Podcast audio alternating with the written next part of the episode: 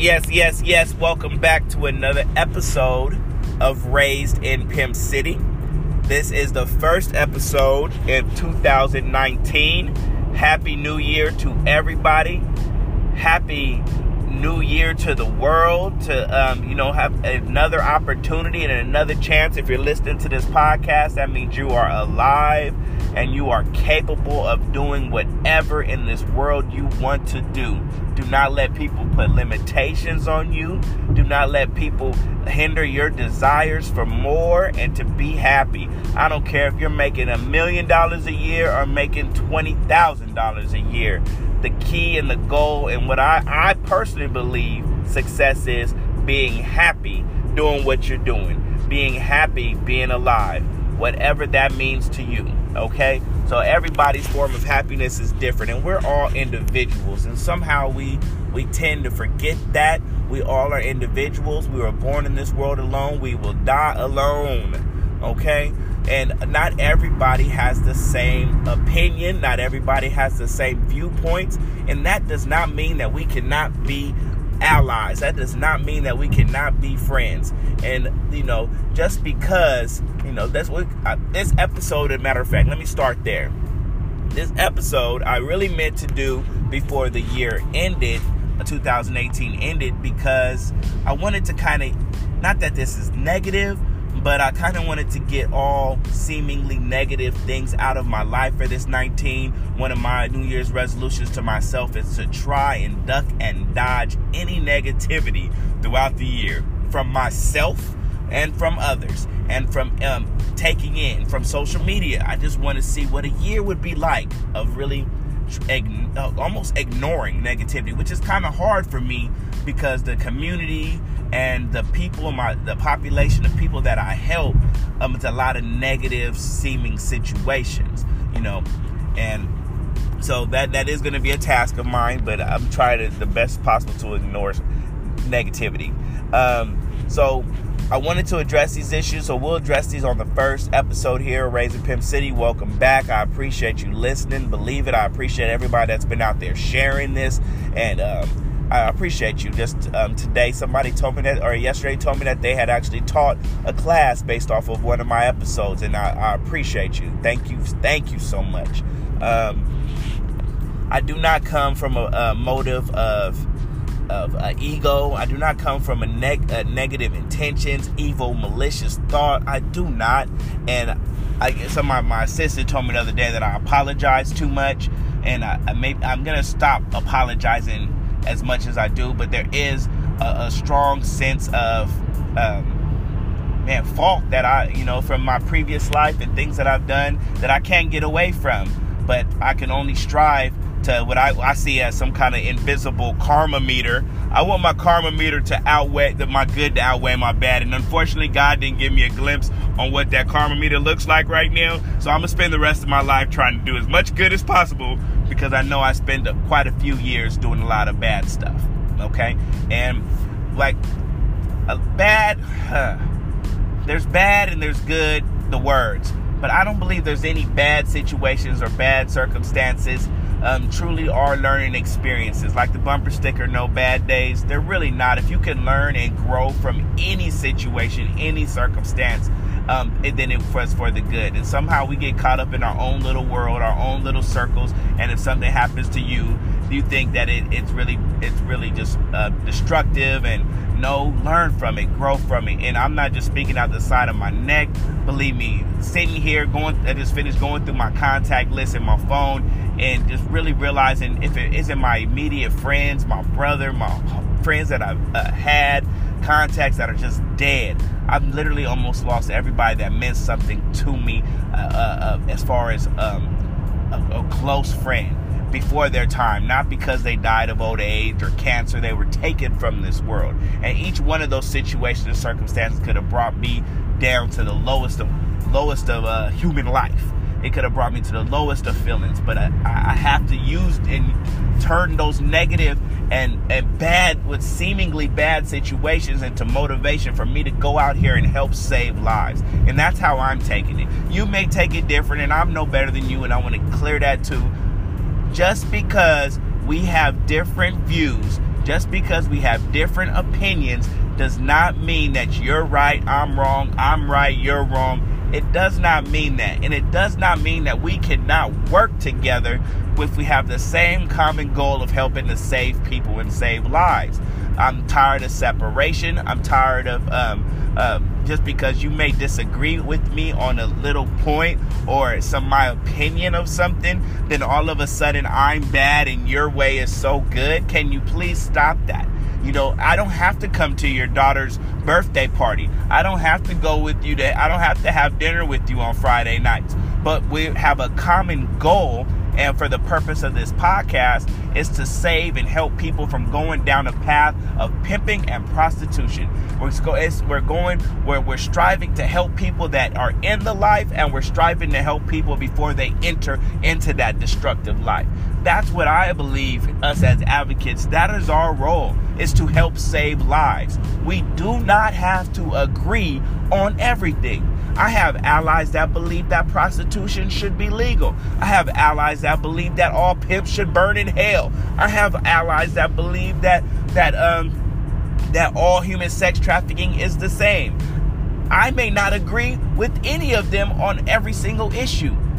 But where we all do agree is that we want to help people to live the best life they can. So if you got that in your mind, I'm here to help you in whatever capacity I can. Because my way is not the way. My way only may be helping a certain uh, demographic of the larger population, but I'm here to help.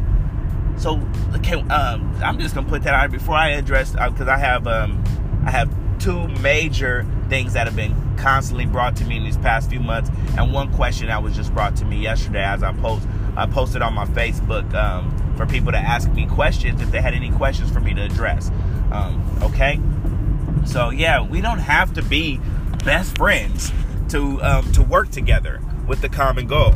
Understand that. Please understand that. So yeah, so one of the major um, things that's kind of been coming um, in a previous few months is this thing about um, me saying I'm a survivor. So let's start there. I don't know, it, it may have come from a couple different ways. So I really don't go around just saying I'm a survivor, and I really don't say um, I'm a survivor of human sex trafficking. Okay, but I, I had made a LinkedIn article one day on my LinkedIn page that said, Am I a survivor too? And I had wrote in there in detail why. I wish I would have printed it out. I could have read it right now.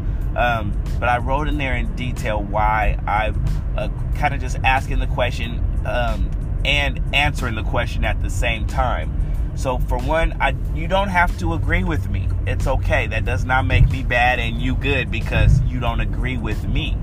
And I don't run around saying I'm a survivor although I am. Understand this. Listen, chill, sit back for a second before you got mad already. See, he said it. He said he's a survivor. I told you. Relax. Okay? I am 37 years old. I come from a background of destruction. I come from a background of really not one male on on either side of my family that I could even say that I'm proud of or would pattern my life after. Not one. Okay? I come from a, a um, drug infested community in the, born in the 80s. I come from a gang-banging background. I, most of my friends are dead. And not dead because they died of cancer. Not dead because they, they died of old age. I've been losing close friends since I was 12 years old to murder. Okay? I've been losing friends like that. So we, will start there. I don't know what your definition of the word survivor is. For me, when I was young, if you made it to 18, you were lucky. If you made it to 25, you were a miracle. I'm 37 right now. It is a blessing to be here right now. I lost two friends in 2017 within 40 days of each other. And then my little cousin, who was 21 years old, I lost 60 days after that. Two to murder, one to an overdose. All three of them trying to be in the game, still stuck in the street life. I'm still standing. To me, my opinion, I have survived. To have my mental my, my my brain on straight to be thinking straight to be striving for more to be goal oriented to be working positively not doing crime not doing anything illegal to have that mind frame right now i have survived a, a, a, a, a set of circumstances that were set up before my birth that would that would say otherwise for me being here right now. I should be doing other things according to the masses in my community. I have survived that mentality. I have survived a bullet. I have survived those things. Okay? Now I'm just talking that's overall survival for me and my community in my background where I'm from. It may be different from you and where you're from. I cannot explain that. You know, I, I mean, I cannot, I, I, I can, um, I feel you, I understand where you're coming from. But if you did not walk one day in my Chuck Taylors, you did not walk one day live, living homeless for three years like uh, you may have. But you want we, my situation to be here right now. I can't express it enough. I have survived an overall uh, um, destructive situation for over 30 years. Okay? So that's the overall survival. And if you ever hear me saying I'm a survivor, which I will try not to ever, because I don't even want to be in that category like that's what I am only. So overall, yes, I'm a survivor. Tell me I'm not, that's your opinion. And you're entitled to it. My mama said opinions, opinions are like assholes. Everybody has one, and nine times out of ten, it smells like shit. Blame my mama. I didn't make that up. Okay, so that's the overall survival. Now let's talk about am I a survivor of human sex trafficking? Let's be clear. I am not trying to um, compare myself to a, a woman, child, man that was forced into trafficking. That wasn't that was trafficked. I'm not. I can no way ever compare myself to those people or the people that have gone through um, kidnapping, gone through torture, gone through forced into selling themselves for sex. I cannot. I, I, am not even trying to say that. I'm, I'm nothing but empathetic for people that have gone through tragic situations like that. That, that are going through those situations right now. I am not in no way trying to belittle them or belittle their situation. Okay? And when I'm saying there, even I'm not I'm I have family in this. I have friends in this. I'm talking about that are selling themselves and have sold themselves for money. Okay, this is not no um, no mystery topic for me or something I read about or I'm just aware of because I learned through an awareness rally after I did an awareness run. No, no, I, I'm a, I'm thoroughly knowledgeable and aware of of the, that situation. But when I say I'm a survivor of that, if I say that, uh, meaning that that world that um, you know I might have been on the other end as a, a former pimp, but I'm alive. Most of the pimps I know have died or have lost their life or went to prison. You know, once again, like I, I spoke on the overall, but in a way, can you can you understand me a little bit? Just a little bit. I survived that era from 1996 until or, uh, 2008. I'll give it one of the biggest human sex trafficking epidemics that ever happened in America, next to the transatlantic slave trade, happened here in, in America, in the in the San Diego where I'm from. Why this why why is this podcast even titled Raised in Pimp City?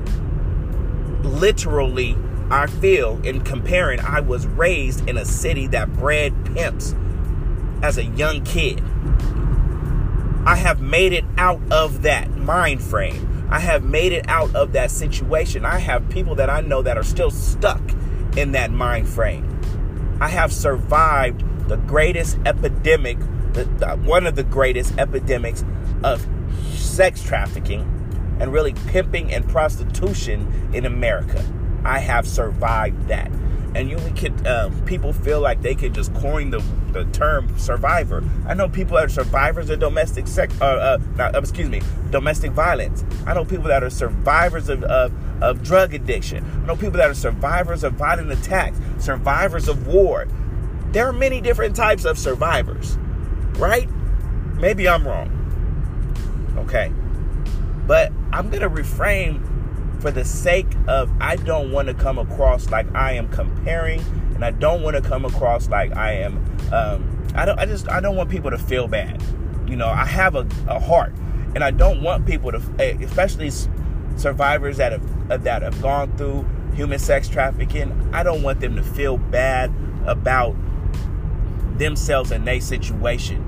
Okay? So I'm gonna reframe, and I have been. I don't even go around saying that. People have put that on me, and it almost seems like people are putting stuff on me because they want me to be a bad guy. Maybe because they have not recovered from their own situations. I don't know. I don't know. But one thing's for sure, it's not on me to make everybody feel happy and good. I have a job to do out here, and that's saving lives. And I'm gonna focus and concentrate on saving lives, not bickering, not petty stuff. I will not. Sorry but yeah, so um, I, am I'm a survivor. All right, where's my next question? I got my notes. I didn't want to miss nothing today, you know, because once this is done and this is out here, we, I, I, may talk to somebody that wants to meet and talk about these things more. But I'll, at first, I'm just going to point you to the podcast because I shouldn't have to keep continuing to explain this and talk about this. Although I will, although I will, I really don't want to. I want, you know, what you resist will persist. What you concentrate on, you will get more of. That's why I keep pushing the line of, um, I know this is Human Sex Trafficking Awareness Month, but I really hope the rest of the year can be Human Sex Trafficking Solution Year.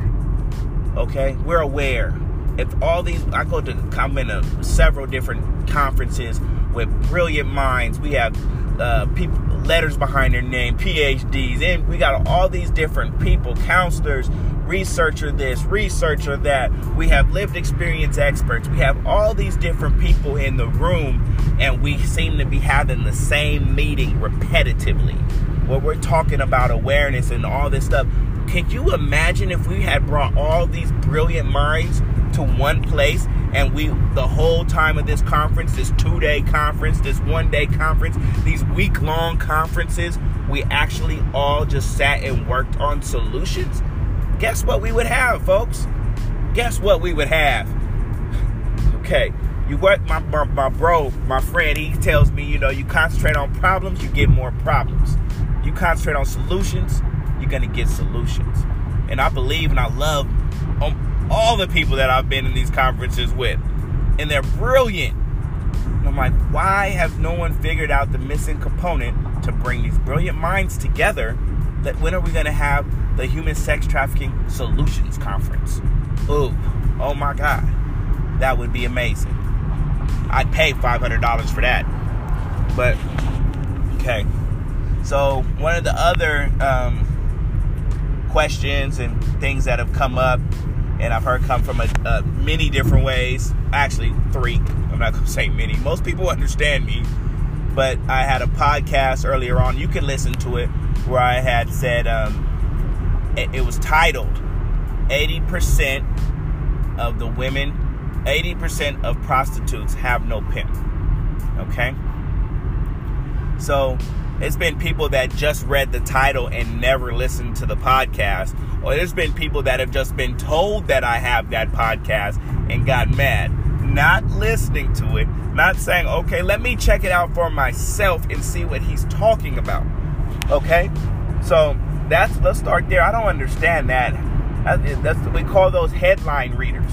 You read a headline on a newspaper. You read a headline tagline on a on a on a, a social media post and then just run with it instead of digging in, instead of learning. That's lazy. Straight lazy. And especially when you want to formulate an opinion on somebody and then start attacking that person. That doesn't make any sense. Not to me. But once again, that's my opinion. And I'm not saying I'm right. I could be wrong. Okay, but before I um, let me break that down and what I mean by that again. First, even more so now than ever, um, I'm breaking away from comparing and the, the, the background that I come from, let me be very specific. We never called this human sex trafficking. that is a new term to me. And I believe a new term being used like it is used right now for the past maybe five, six years. Okay?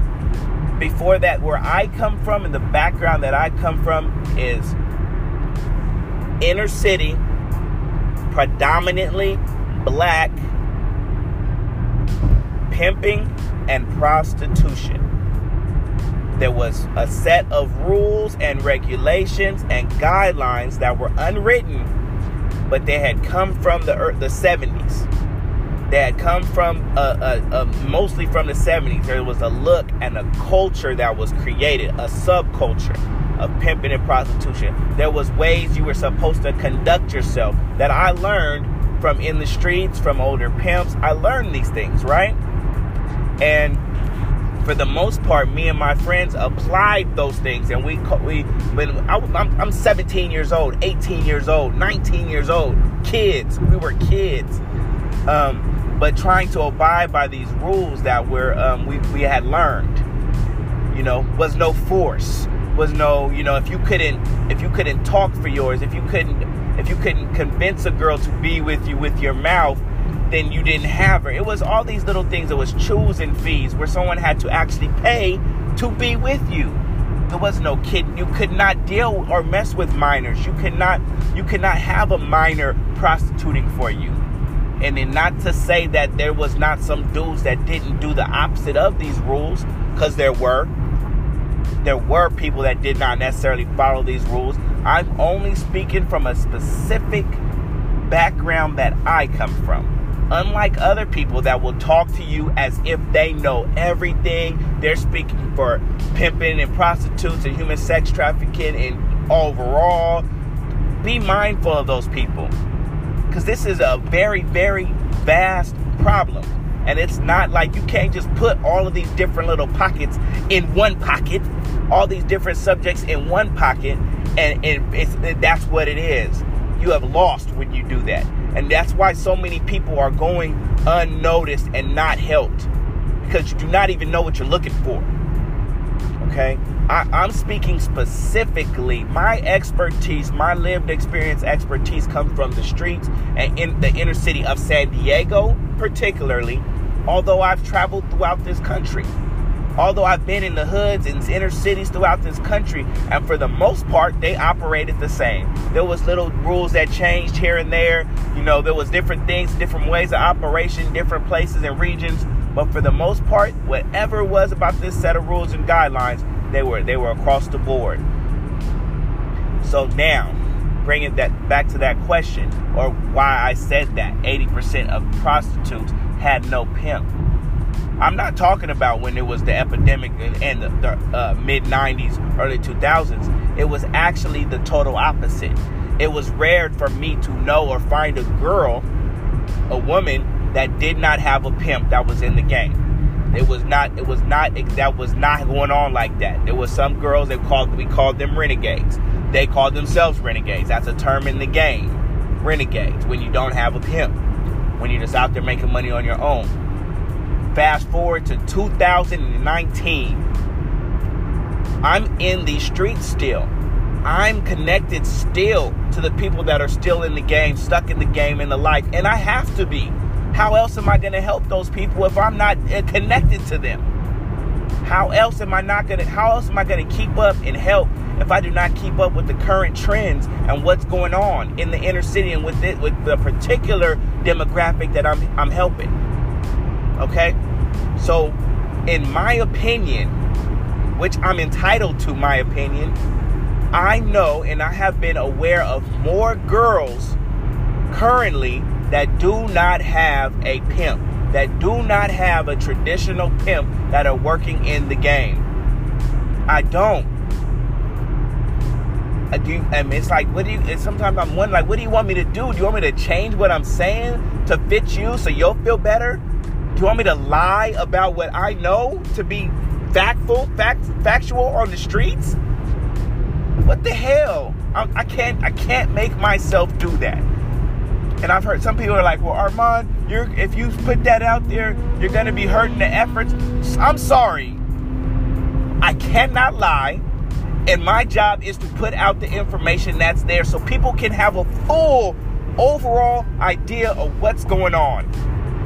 You don't like it, I'm sorry. Don't listen to the don't listen to the fucking podcast. Don't listen. But there's some people out there that do want to listen, whether they like it or not, because they can so they can know. Otherwise, the same information is being regurgitated. 80% of the women and the people that I know in the game right now don't have a pimp. And the ones that seem like they do, they're in boyfriend girlfriend relationships. It's not a traditional pimp that's checking, taking all the money. They're in a relationship. The girl is choosing to give that man money, maybe. Or they're just working damn right on their own. And this is happening for two reasons, two main reasons. One is this thing called the internet that did not just change the game, it changed life for everybody. The internet, there's never been a, era like there is right now with this thing called the internet. I was, I'm, in my opinion, the greatest invention ever. Okay, so you got a population of people that still are um, lacking opportunities, lacking resources, that know that they have their body and can sell their body. They don't need a man now. They got the internet. I can post an ad for myself. I can go and, and, and, and get my hotel and make my own money, work when I want to work. There's more of that going on in my community. My community. It may be different where you're from. It may be different in the style and type of trafficking that you're talking about. Okay? I'm not talking about that. I am speaking specifically about domestic, urban, inner city, pimping, and prostitution. It is not the same as it was 15 years ago. It is not the same as it was 10 years ago. The, one of the main reasons is the internet. Another reason is women empowerment. That, that's again something that's crossed the board. It's not just in this industry. How many women out there have the mentality now that they don't need a man? to, to, to be successful. They don't need a man to, to, to have a baby, even. You know how many girls have told me, I, I, I just want a baby. I don't need a man. I'm going to have my baby. It is a, it's a mind state that's developed now. Okay? That same mind state is not just, oh, these, these girls, they're in the game. They don't think like regular women. That's your problem, too. Some people think like people that are in the game, they're dumb or they just don't know what they're doing. Not, no, no, not the case. Sorry, I'm sorry. And um, shoot, maybe it's three. Let me give that third, that third reason why the, um, that part of that why 80%. I believe, my opinion, I could be wrong, but my opinion, my observations.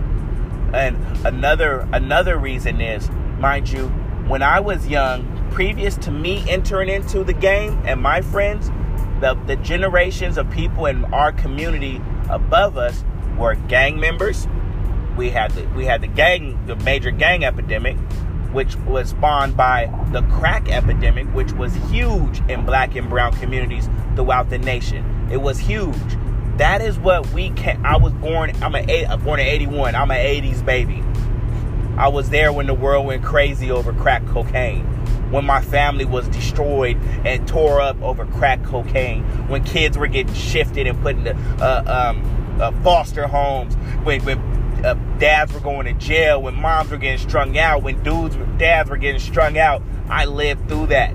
I was born in that. Okay? I did not, I wasn't born with a lot of pimp. I didn't know what a pimp was until I was 15, 16. A real pimp. Pimp to me was just that cool word that meant you get a lot of girls or you dress nice. That's what pimp was to me because we weren't exposed to it.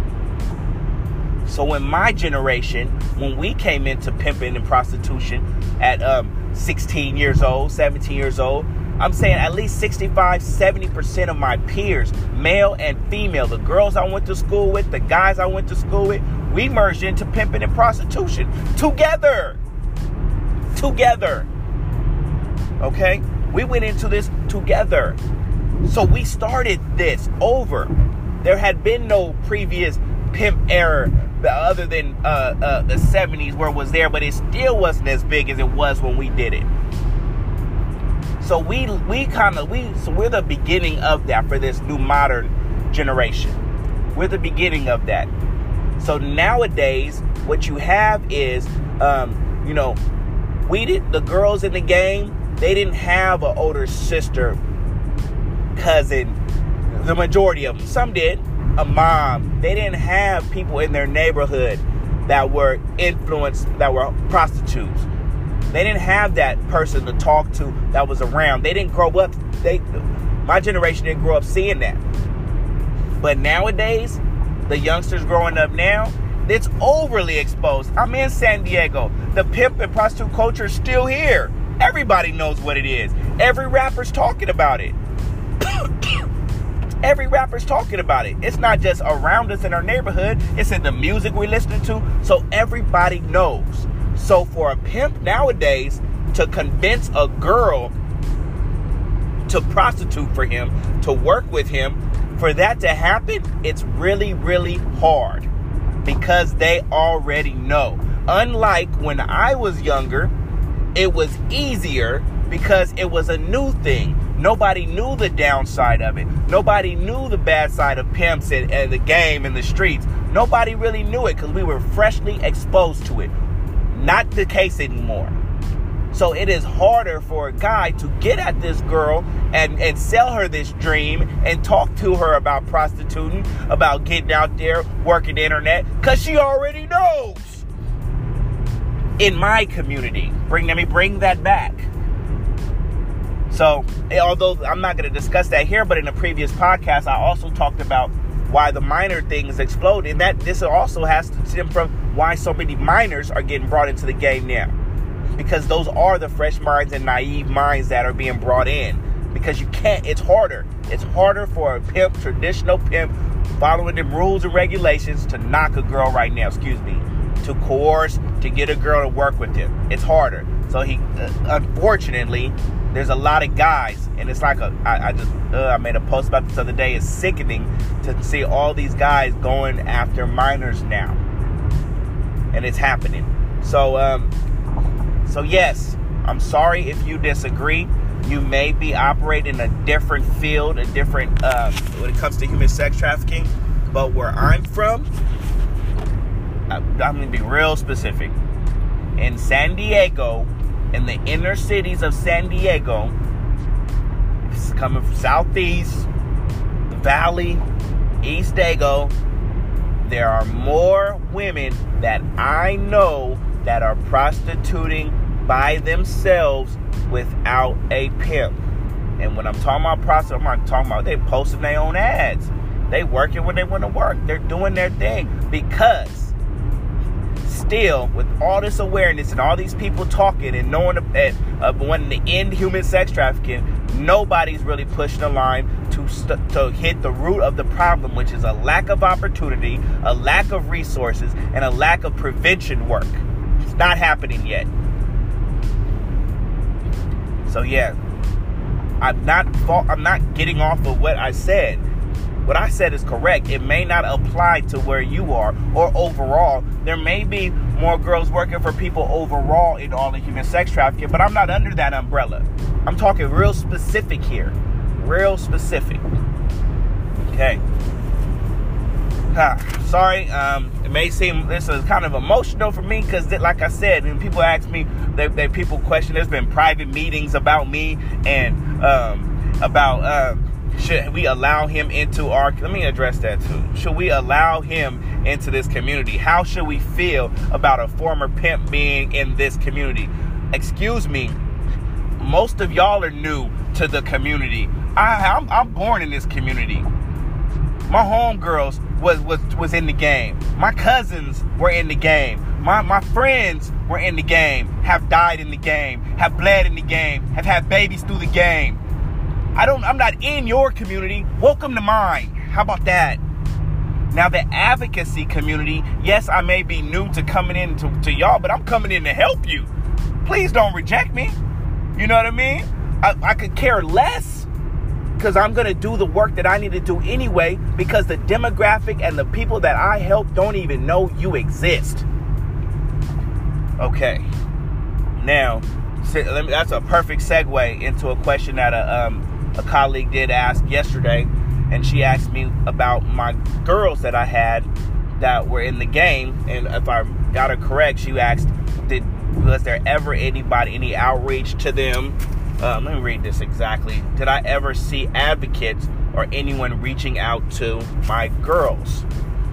Um, 100%, not one time. I've never, I never even knew there were advocates out there for the 20 years I was in and around the game. I've never seen them, never heard of them, didn't know that there was such a thing.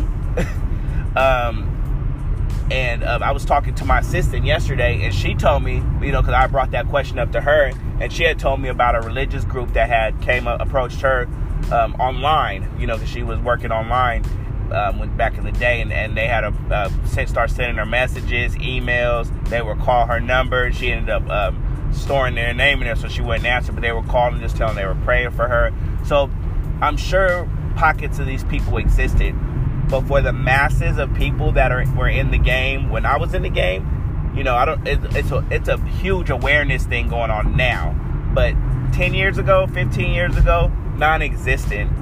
Um, never knew there was a way out. And even now, with the level of awareness that's out here now, the level of advocacy that's here now, um, most of the people in my demographic, the people that I know that are in the game now, they don't even know that there's an advocacy community out here. It's like two totally different worlds going on right now. There's the people, all these, there's thousands of people that want to help and have these programs, and then there's thousands of people that need those programs but don't even know they exist. That don't even know they have an opportunity to go to one of these homes or uh, to get rehabilitated, to get help. They don't know that there's legal services. They don't know. And so, um, let's. I'm gonna wrap this podcast up with. So, what is the solution to that? Because I've been around now because I got around, and I've discovered, and I've been in. Um, you know, I've discovered that all these great groups exist, and these great people exist with programs and stuff that would be really beneficial, really beneficial to a lot of the people that are feel like they're stuck in the game. So, what is missing? I think the biggest piece, what I've discovered missing, is that a lot of these people aren't the ones that run these programs, aren't the ones closest to the pain. They're not the ones with the lived experience. Or if they are the ones with the lived experience, their lived experience is from 1930, you know, and where they're not as familiar with what's going on in 2020. So, um, a lot's changed and they're disconnected. So there's a huge disconnect between the advocacy community and the community of people that are on the streets that need the help and want the help. And probably and a lot of them are still stuck in the game because they don't think or believe there's anything else they can do because they've been in it for so long. So that missing piece, you need a bridge. There needs to be a bridge created between the advocacy community and the people in the uh, that are working. Not just the prostitute, but the pimp. There needs to be a bridge that can help them to get out of the life, to believe in themselves, to be able to do something different and better for themselves. They are human. Yes, I said the pimp too. They are human beings that more than likely came into the work that they're doing because of, of, of something missing or lacking in their life, some form of abuse, some form of opportunity or resource missing, some form of uh, uh, mentorship missing, parental uh, parents missing, something. So that bridge, in my opinion, is advocacy groups start hiring lived experience experts to work as your not and not work as in no no charity case. Not we're handing you uh, you know your minimum wage job. No, put that that person is way more important than you are. That person job is is I that's I take that back. Not more important, equally as important as yours. But you need that person. And this, I'm on. I sit on the Prop 47 commission here in San, uh, committee here in San Diego, and even in that, there's these groups that got a lot, millions of dollars to be able to get people that came out of prison um, under under Prop 47 and get them to come to their groups. And they got millions of dollars, and the numbers that they're producing from what they got, they uh, are so small. Seven people Like, I'm like, do you know what an organization like mine would do with half a million dollars? You know? And the reason that is is because we're the ones closest to the pain. We're the ones still connected to the community. So, um, like here in San Diego, we have organizations that are really active in the streets with the people. You got my homegirl, uh, Jamie Johnson, with the um, organization Sisters of the Streets. She has a way more connection to that demographic of people that advocates want to help than you have on your own. She needs to be funded. She needs to be hired on, subcontracted to, to be that community piece, to be that connection piece. That needs to happen. She needs to be on your board of directors. She needs to be on there to help guide you in what you think you know from your book work, your research. And I'm sure there's people and organizations like hers and Sisters of the Street throughout the United States. There's organizations like mine, Paving Great Futures, who's launching, we're launching our first um, all female survivor driven, survivor led, lived experience led um, group uh, for women that are in the game, and not just in the game. We're this for women that after they've gone through these advocacy uh, programs and they're done after nine weeks, ten you know ten months, whatever the case may be. What's after that? So it's called Jewels. It's called Guiding Entrepreneur Women, Entrepreneur, uh, excuse me, Guiding, Empowering Women Entrepreneur Leaders for Success. Jules with a G and where we're going to um, be able to train transferable skills and take women that were in the game to and, and teach them and empower them to own their own businesses, to be productive in society, to prosper beyond survivorhood. You know, okay, I'm a survivor. Now what? What is after being a survivor?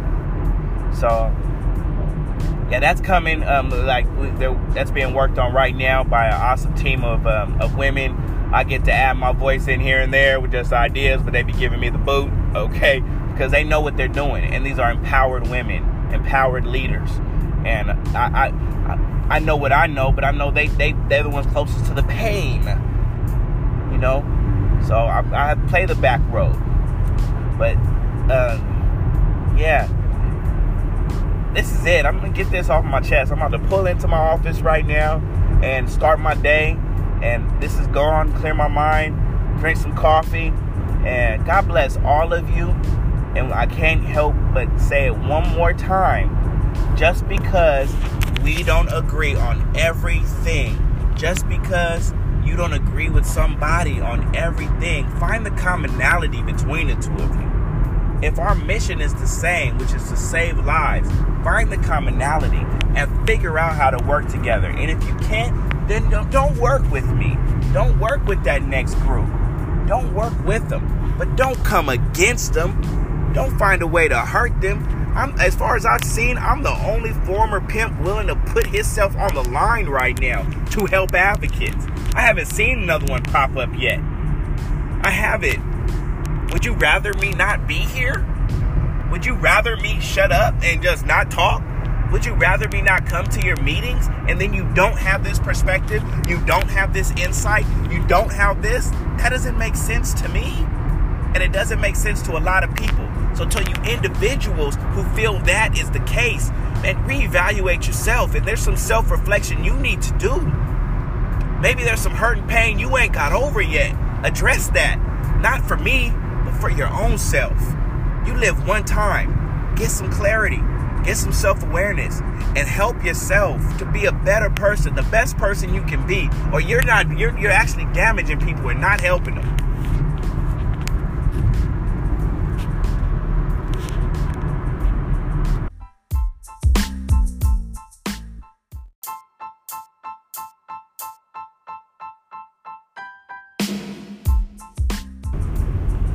Yes, yes, yes. Welcome back to another episode of Raised in Pimp City.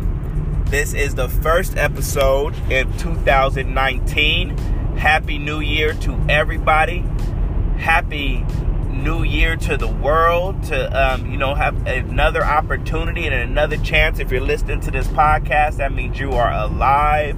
And you are capable of doing whatever in this world you want to do.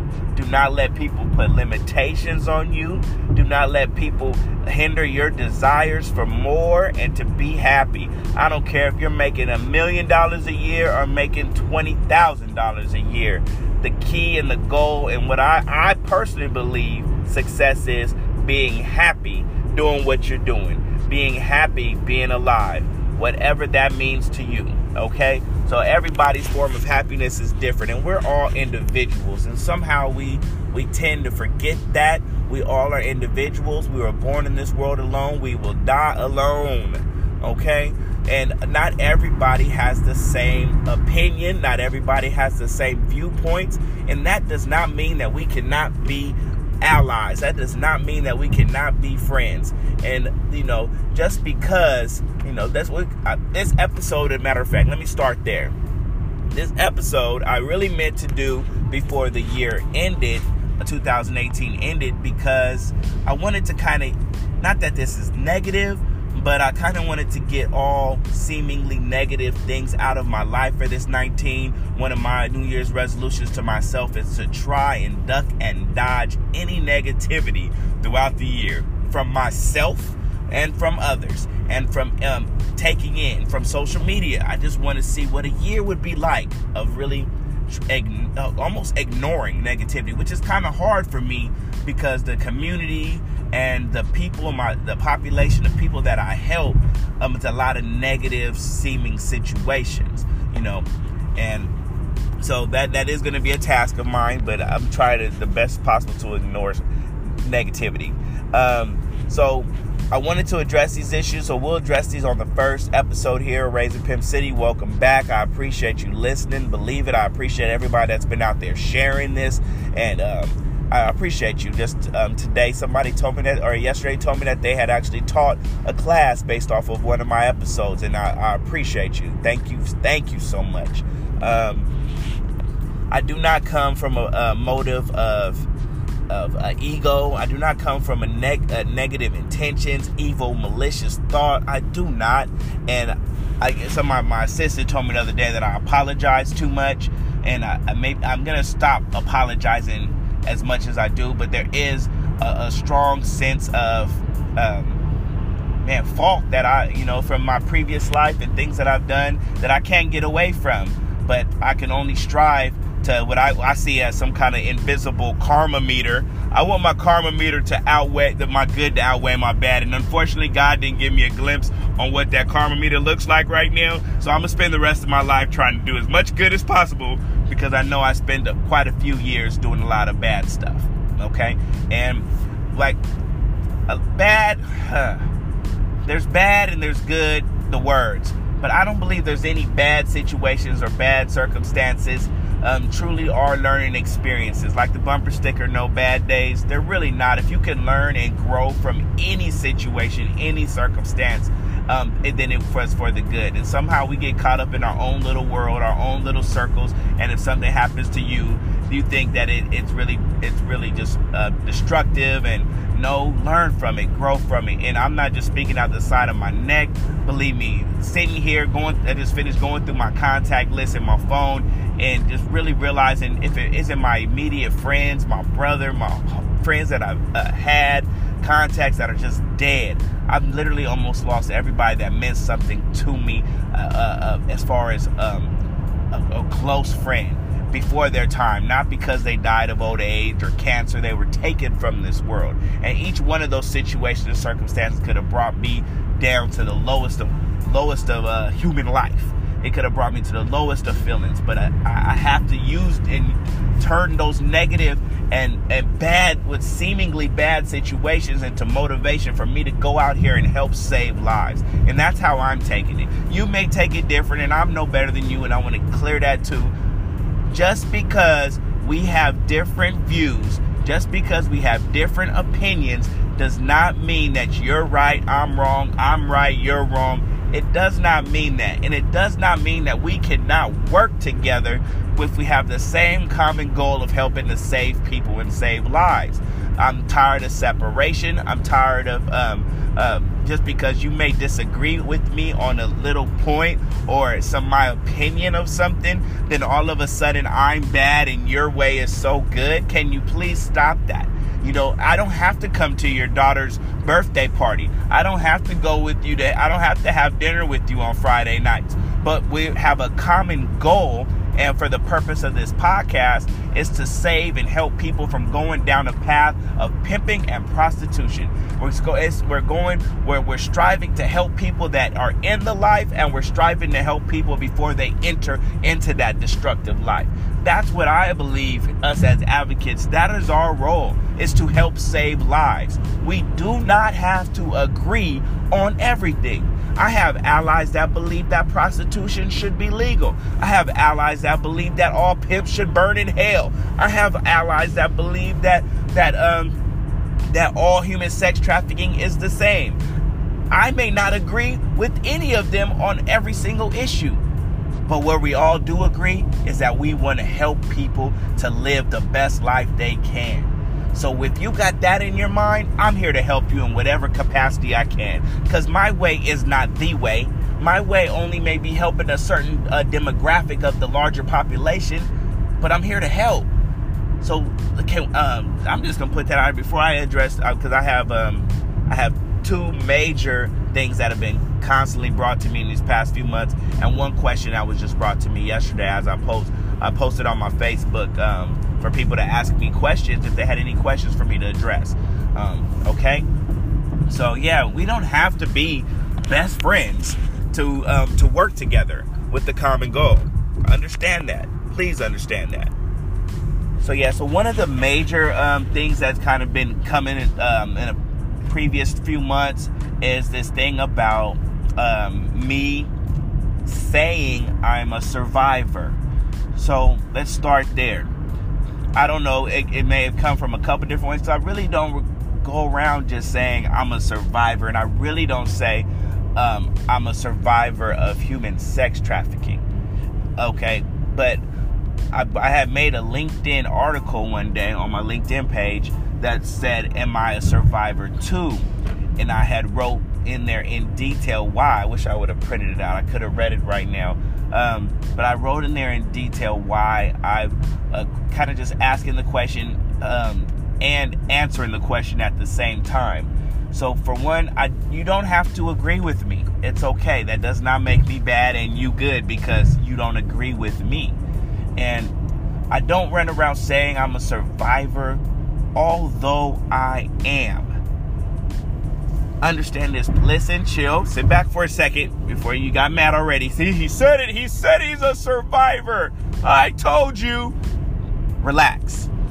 Okay? I am 37 years old. I come from a background of destruction.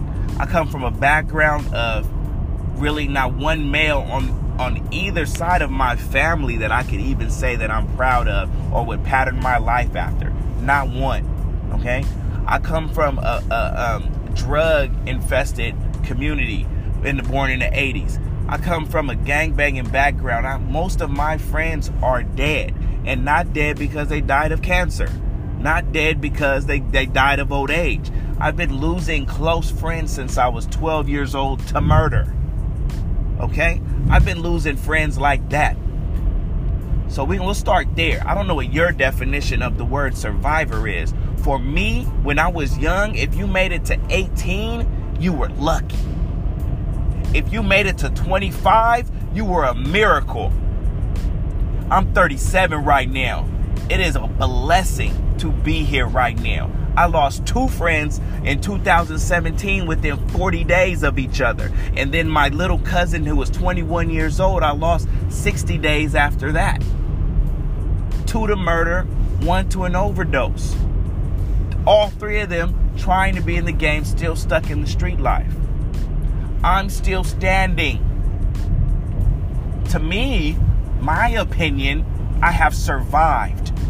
To have my mental, my, my, my brain on straight, to be thinking straight, to be striving for more, to be goal oriented, to be working positively, not doing crime, not doing anything illegal, to have that mind frame right now, I have survived a, a, a, a, set of circumstances that were set up before my birth that would that would say otherwise for me being here right now. I should be doing other things according to the masses in my community. I have survived that mentality. I have survived a bullet. I have survived those things. Okay? Now I'm just talking that's overall survival for me and my community in my background where I'm from. It may be different from you and where you're from. I cannot explain that. You know, I, I mean, I cannot. I, I, I can. Um, I feel you. I understand where you're coming from. But if you did not walk one day in my Chuck Taylors, you did not walk one day live, living homeless for three years like uh, you may have. But you want we, my situation to be here right now. I can't express it enough. I have survived an overall uh, um, destructive situation for over 30 years. Okay? So that's the overall survival. And if you ever hear me saying I'm a survivor, which I will try not to ever, because I don't even want to be in that category like that's what I am only. So overall, yes, I'm a survivor. Tell me I'm not, that's your opinion. And you're entitled to it. My mama said opinions. Opinions are like assholes. Everybody has one, and nine times out of ten, it smells like shit. Blame my mom. I didn't make that up. Okay, so that's the overall survival. Now let's talk about am I a survivor of human sex trafficking? Let's be clear. I am not trying to um, compare myself to a, a woman, child, man that was forced into trafficking. That wasn't that was traffic. I'm not I can no way ever compare myself to those people or the people that have gone through um, kidnapping, gone through torture, gone through forced into selling themselves for sex.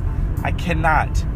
I, I, am not even trying to say that. I'm, I'm nothing but empathetic for people that have gone through tragic situations like. That, that are going through those situations right now. I am not in no way trying to belittle them or belittle their situation. Okay? And when I'm saying there, even I'm not I'm I have family in this. I have friends in this. I'm talking about that are selling themselves and have sold themselves for money. Okay, this is not no um, no mystery topic for me or something I read about or I'm just aware of because I learned through an awareness rally after I did an awareness run. No, no, I, I'm a, I'm thoroughly knowledgeable and aware of of the, that situation. But when I say I'm a survivor of that, if I say that, uh, meaning that that world that um, you know I might have been on the other end as a, a former pimp, but I'm alive. Most of the pimps I know have died or have lost their life or went to prison. You know, once again, like I, I spoke on the overall, but in a way, can you can you understand me a little bit? Just a little bit. I survived that era from 1996 until or uh, 2008, I'll give it. One of the biggest human sex trafficking epidemics that ever happened in America, next to the transatlantic slave trade, happened here in, in America, in the in the San Diego where I'm from. Why this? Why why is this podcast even titled "Raised in Pimp City"? Literally, I feel in comparing, I was raised in a city that bred pimps as a young kid. I have made it out of that mind frame. I have made it out of that situation. I have people that I know that are still stuck in that mind frame. I have survived the greatest epidemic, the, the, one of the greatest epidemics of sex trafficking and really pimping and prostitution in America. I have survived that and you could uh, people feel like they could just coin the, the term survivor. I know people that are survivors of domestic sex, uh, uh, not, uh, excuse me, domestic violence. I know people that are survivors of, of, of drug addiction. I know people that are survivors of violent attacks, survivors of war. There are many different types of survivors, right? Maybe I'm wrong. Okay, but I'm gonna refrain for the sake of I don't want to come across like I am comparing and I don't want to come across like I am. Um, I don't. I just. I don't want people to feel bad.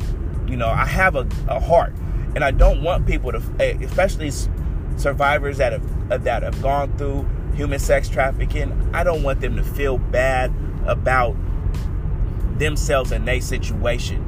Okay? So I'm gonna reframe, and I have been. I don't even go around saying that. People have put that on me, and it almost seems like people are putting stuff on me because they want me to be a bad guy. Maybe because they have not recovered from their own situations. I don't know.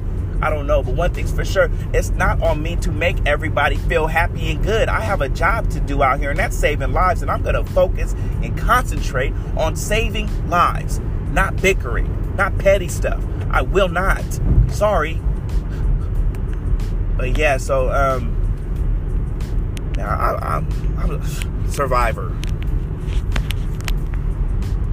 All right, where's my next question? I got my notes. I didn't want to miss nothing today, you know, because once this is done and this is out here, we, I, I, may talk to somebody that wants to meet and talk about these things more. But I'll, at first, I'm just going to point you to the podcast because I shouldn't have to keep continuing to explain this and talk about this, although I will. Although I will. but I really don't want to. I want, you know, what you resist will persist. What you concentrate on, you will get more of. That's why I keep pushing the line of, um, I know this is Human Sex Trafficking Awareness Month, but I really hope the rest of the year can be Human Sex Trafficking Solution Year. Okay? We're aware.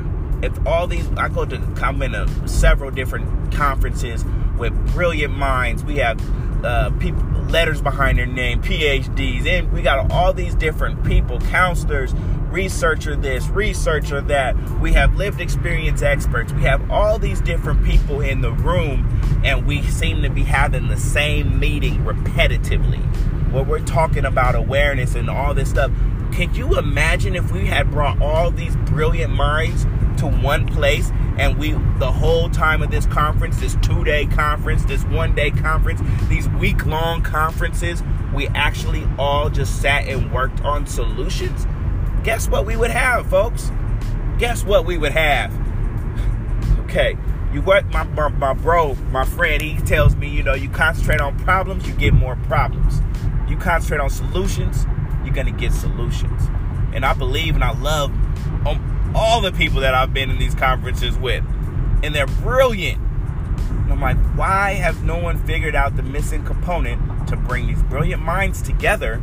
That when are we going to have the Human Sex Trafficking Solutions Conference? Ooh, oh my God, that would be amazing. I'd pay $500 for that.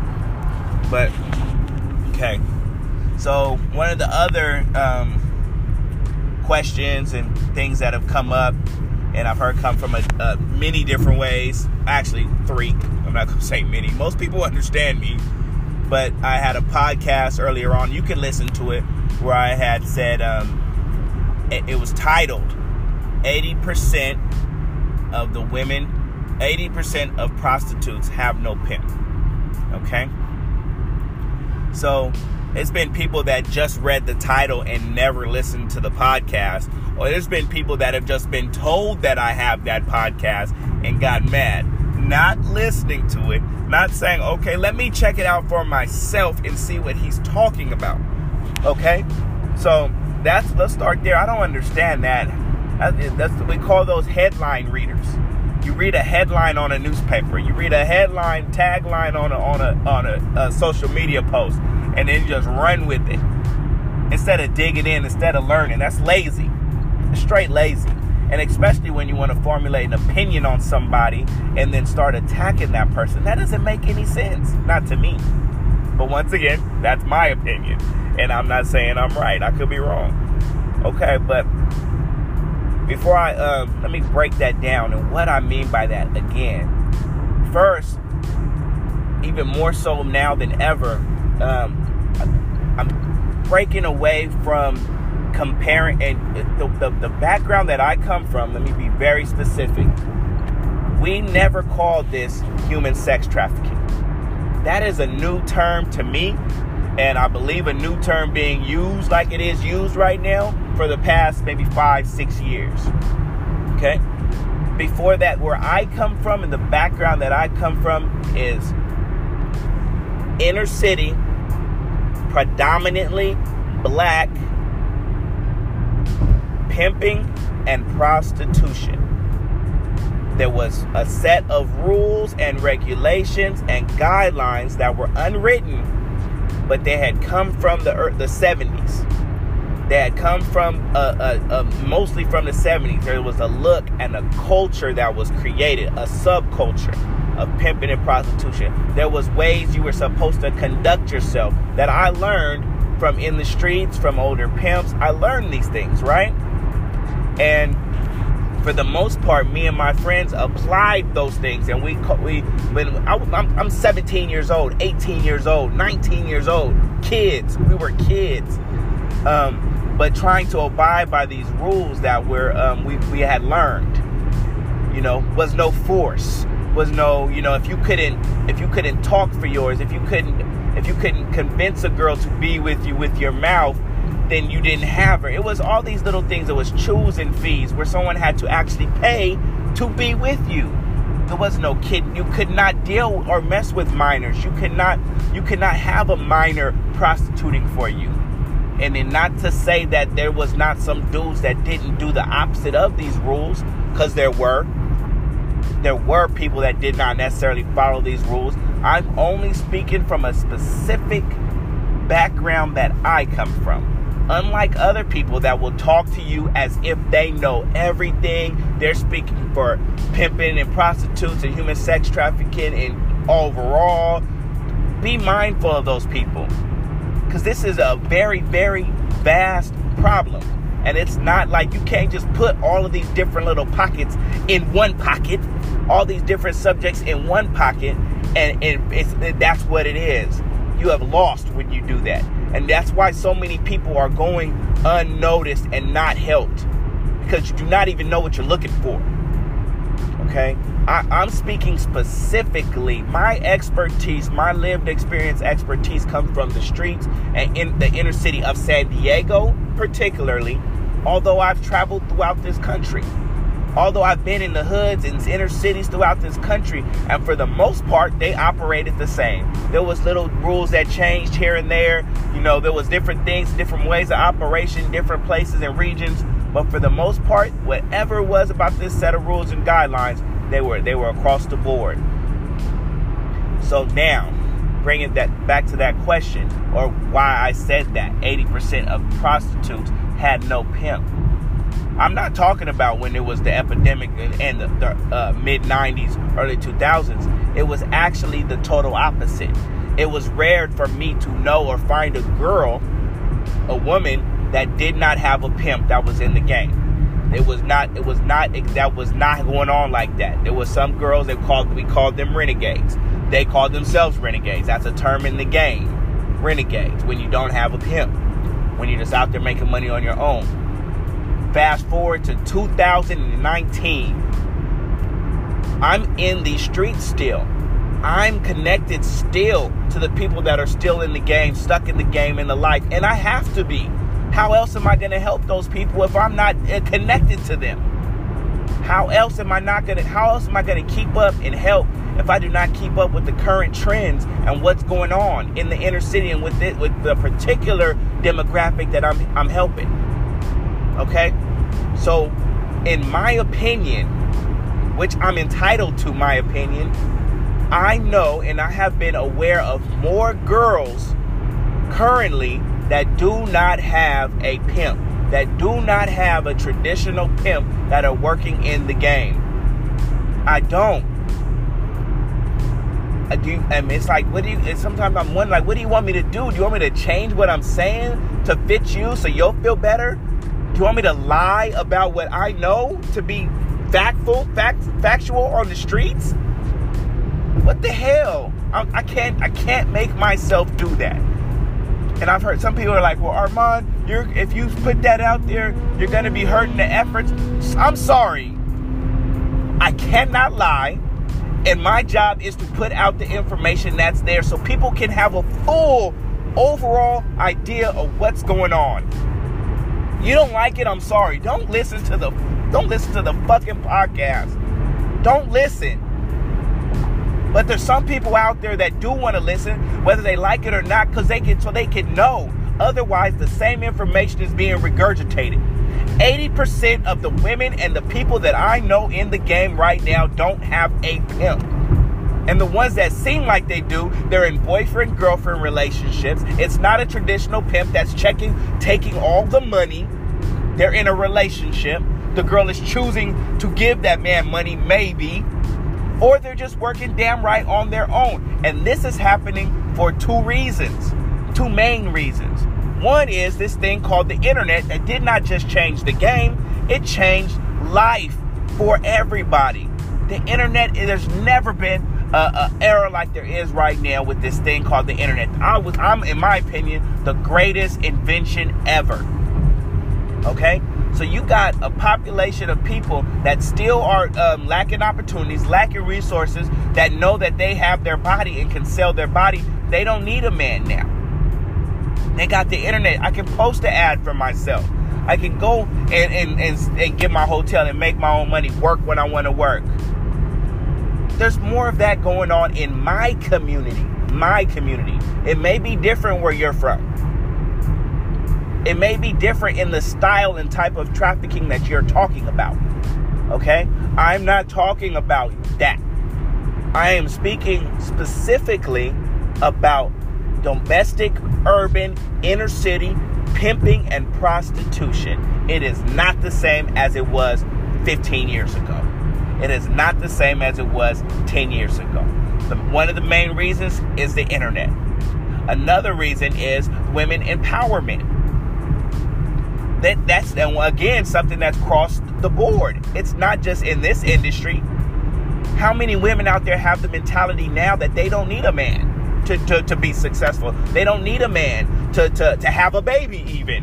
You know how many girls have told me, I, I, I just want a baby. I don't need a man. I'm going to have my baby. It is a, it's a mind state that's developed now.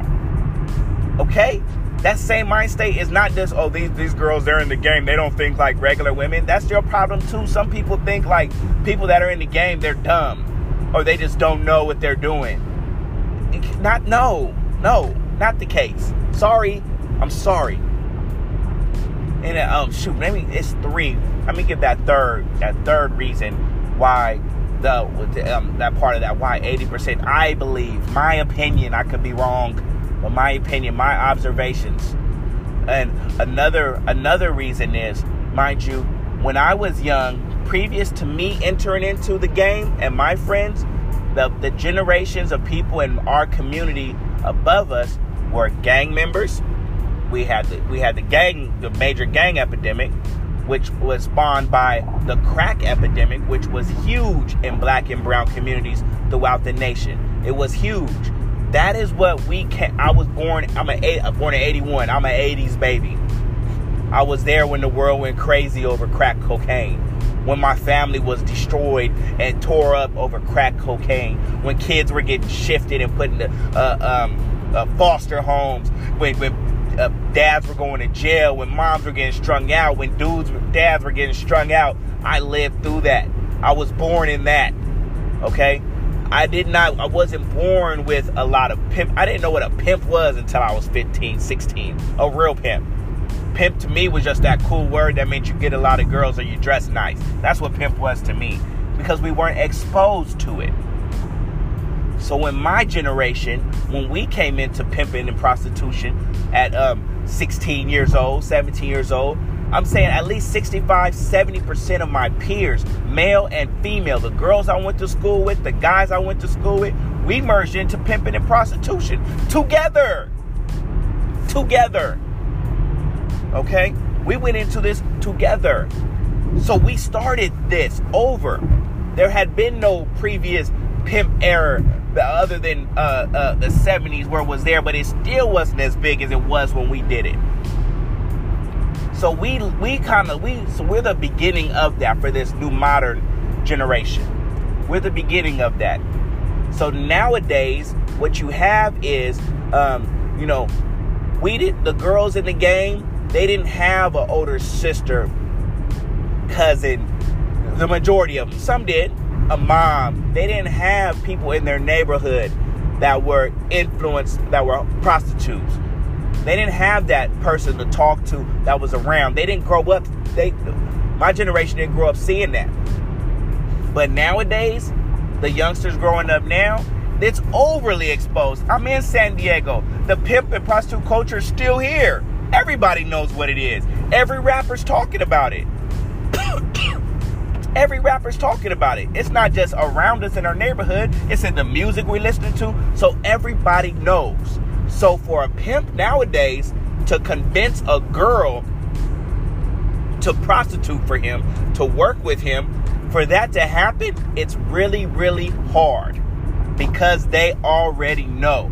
Unlike when I was younger, it was easier because it was a new thing. Nobody knew the downside of it. Nobody knew the bad side of pimps and, and the game and the streets. Nobody really knew it because we were freshly exposed to it.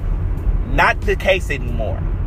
So it is harder for a guy to get at this girl and, and sell her this dream and talk to her about prostituting, about getting out there, working the internet, because she already knows.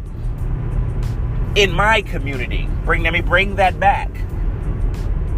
So, although I'm not going to discuss that here, but in a previous podcast, I also talked about why the minor things explode, and that this also has to stem from why so many minors are getting brought into the game now because those are the fresh minds and naive minds that are being brought in. Because you can't, it's harder. It's harder for a pimp, traditional pimp, following them rules and regulations to knock a girl right now, excuse me, to coerce, to get a girl to work with him. It's harder. So he, uh, unfortunately, there's a lot of guys, and it's like a, I, I just, uh, I made a post about this other day. It's sickening to see all these guys going after minors now. And it's happening. So, um, so, yes, I'm sorry if you disagree. You may be operating in a different field, a different, uh, when it comes to human sex trafficking. But where I'm from, I'm going to be real specific. In San Diego, in the inner cities of San Diego, it's coming from Southeast, the Valley, East Dago, there are more women that I know that are prostituting by themselves without a pimp. And when I'm talking about prostitute, I'm not talking about they posting their own ads. They working when they want to work. They're doing their thing because still, with all this awareness and all these people talking and knowing uh, uh, wanting to end human sex trafficking, nobody's really pushing the line to st- to hit the root of the problem, which is a lack of opportunity, a lack of resources, and a lack of prevention work. It's not happening yet. So yeah, I'm not I'm not getting off of what I said. What I said is correct. It may not apply to where you are or overall. There may be more girls working for people overall in all the human sex trafficking, but I'm not under that umbrella. I'm talking real specific here. Real specific. Okay. Huh. Sorry, um, it may seem this is kind of emotional for me because, like I said, when people ask me, they, they people question. There's been private meetings about me and um, about uh, should we allow him into our. Let me address that too. Should we allow him into this community? How should we feel about a former pimp being in this community? Excuse me. Most of y'all are new to the community. I, I'm, I'm born in this community. My homegirls was was was in the game. My cousins were in the game. My my friends were in the game. Have died in the game. Have bled in the game. Have had babies through the game. I don't I'm not in your community. Welcome to mine. How about that? Now the advocacy community, yes, I may be new to coming in to, to y'all, but I'm coming in to help you. Please don't reject me. You know what I mean? I, I could care less because I'm going to do the work that I need to do anyway because the demographic and the people that I help don't even know you exist.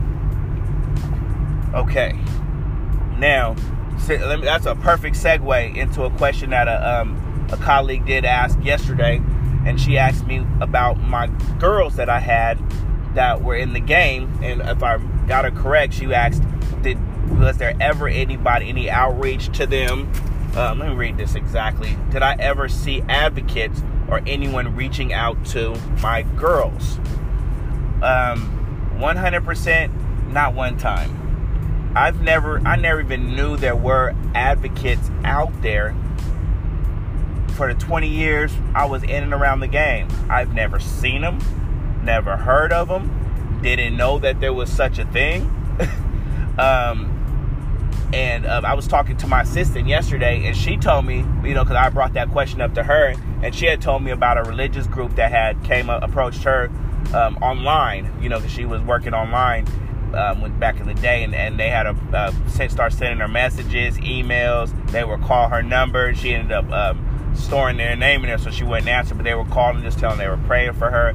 So I'm sure pockets of these people existed, but for the masses of people that are were in the game when I was in the game, you know, I don't. It, it's a it's a huge awareness thing going on now, but 10 years ago, 15 years ago, non-existent um, never knew there was a way out. And even now, with the level of awareness that's out here now, the level of advocacy that's here now, um, most of the people in my demographic, the people that I know that are in the game now, they don't even know that there's an advocacy community out here. It's like two totally different worlds going on right now. There's the people, all these, there's thousands of people that want to help and have these programs, and then there's thousands of people that need those programs but don't even know they exist. That don't even know they have an opportunity to go to one of these homes or uh, to get rehabilitated, to get help. They don't know that there's legal services. They don't know. And so, um, let's. I'm gonna wrap this podcast up with so, what is the solution to that? Because I've been around now because I got around and I've discovered and I've been in, um, you know, I've discovered that all these great groups exist and these great people exist with programs and stuff that would be really beneficial, really beneficial to a lot of the people that are feel like they're stuck in the game. So, what is missing? I think the biggest piece, what I've discovered missing, is that a lot of these people aren't the one that run these programs aren't the ones closest to the pain. They're not the ones with the lived experience.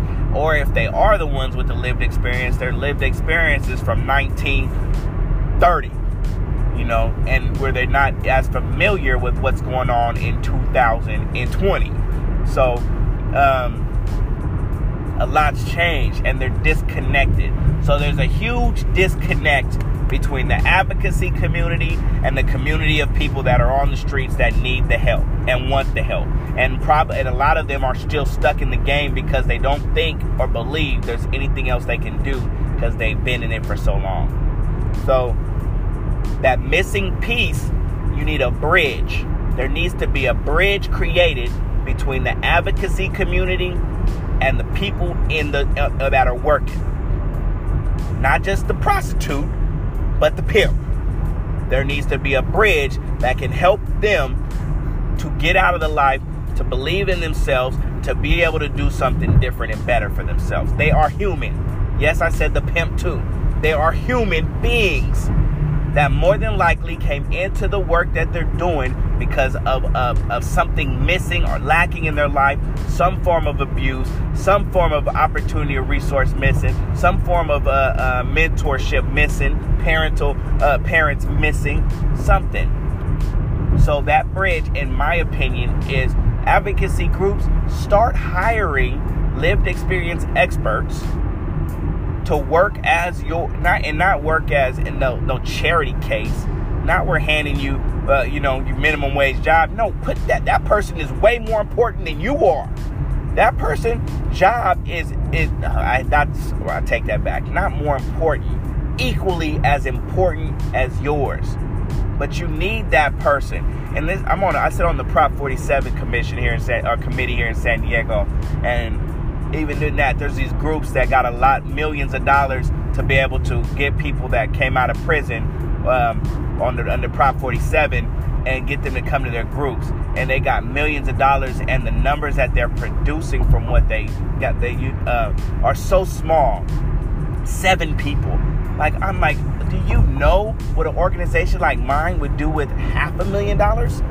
You know, and the reason that is is because we're the ones closest to the pain we're the ones still connected to the community.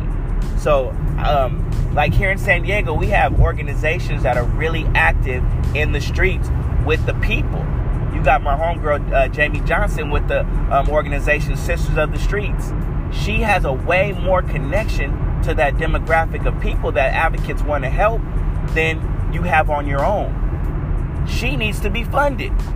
She needs to be hired on, subcontracted to, to be that community piece, to be that connection piece. That needs to happen. She needs to be on your board of directors. She needs to be on there to help guide you in what you think you know from your book work, your research. And I'm sure there's people and organizations like hers and Sisters of the Street throughout the United States. There's organizations like mine, Paving Great Futures, who's launching, we're launching our first um, all female survivor driven, survivor led, lived experience led um, group uh, for women that are in the game, and not just in the game. We're this for women that after they've gone through these advocacy uh, programs and they're done after nine weeks, ten you know ten months, whatever the case may be. What's after that? So it's called Jewels. It's called Guiding Entrepreneur Women, Entrepreneur, uh, excuse me, Guiding, Empowering Women Entrepreneur Leaders for Success. Jules with a G. And where we're going to um, be able to train transferable skills and take women that were in the game to and, and teach them and empower them to own their own businesses, to be productive in society, to prosper beyond survivorhood. You know, okay, I'm a survivor. Now what? What is after being a survivor? So, yeah, that's coming. Um, like that's being worked on right now by an awesome team of um, of women. I get to add my voice in here and there with just ideas, but they be giving me the boot, okay? Because they know what they're doing, and these are empowered women, empowered leaders, and I I, I know what I know, but I know they they they're the ones closest to the pain, you know. So I, I play the back road, but uh, yeah, this is it. I'm gonna get this off my chest. I'm about to pull into my office right now and start my day. And this is gone. Clear my mind. Drink some coffee. And God bless all of you. And I can't help but say it one more time. Just because we don't agree on everything, just because you don't agree with somebody on everything, find the commonality between the two of you. If our mission is the same, which is to save lives, find the commonality and figure out how to work together. And if you can't, then don't work with me. Don't work with that next group. Don't work with them. But don't come against them. Don't find a way to hurt them. I'm, as far as I've seen, I'm the only former pimp willing to put himself on the line right now to help advocates. I haven't seen another one pop up yet. I haven't. Would you rather me not be here? Would you rather me shut up and just not talk? Would you rather me not come to your meetings and then you don't have this perspective? You don't have this insight? You don't have this? That doesn't make sense to me. And it doesn't make sense to a lot of people. So, to you individuals who feel that is the case, and reevaluate yourself. And there's some self reflection you need to do. Maybe there's some hurt and pain you ain't got over yet. Address that. Not for me, for your own self. You live one time. Get some clarity, get some self awareness, and help yourself to be a better person, the best person you can be. Or you're not, you're, you're actually damaging people and not helping them.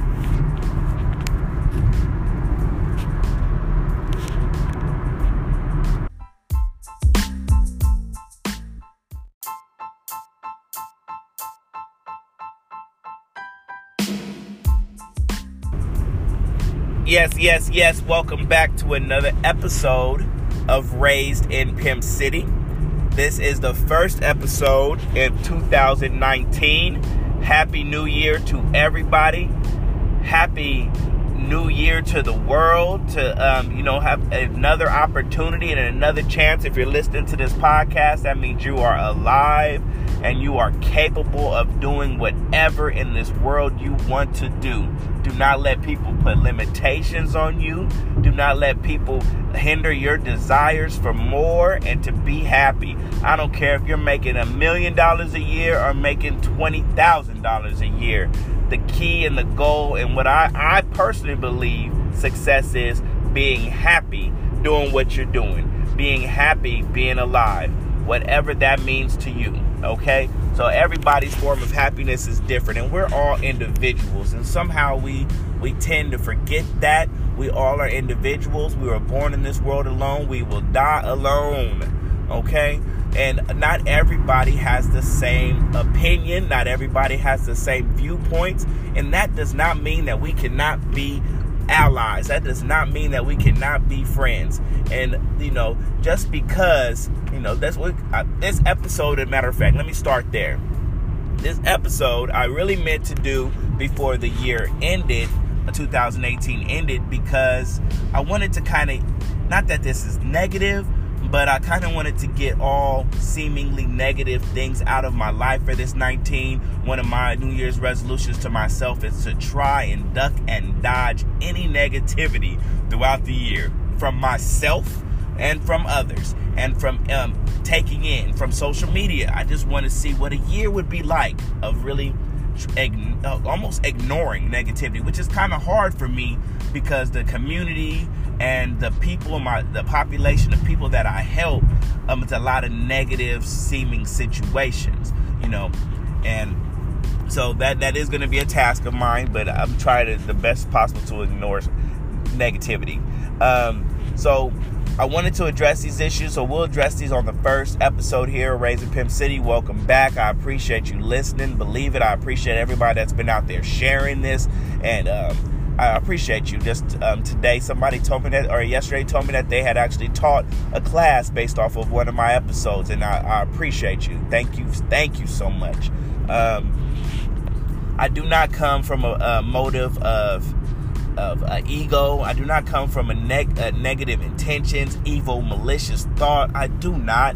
And I some my, my assistant told me the other day that I apologize too much, and I, I may, I'm gonna stop apologizing as much as I do. But there is a, a strong sense of um, man fault that I you know from my previous life and things that I've done that I can't get away from.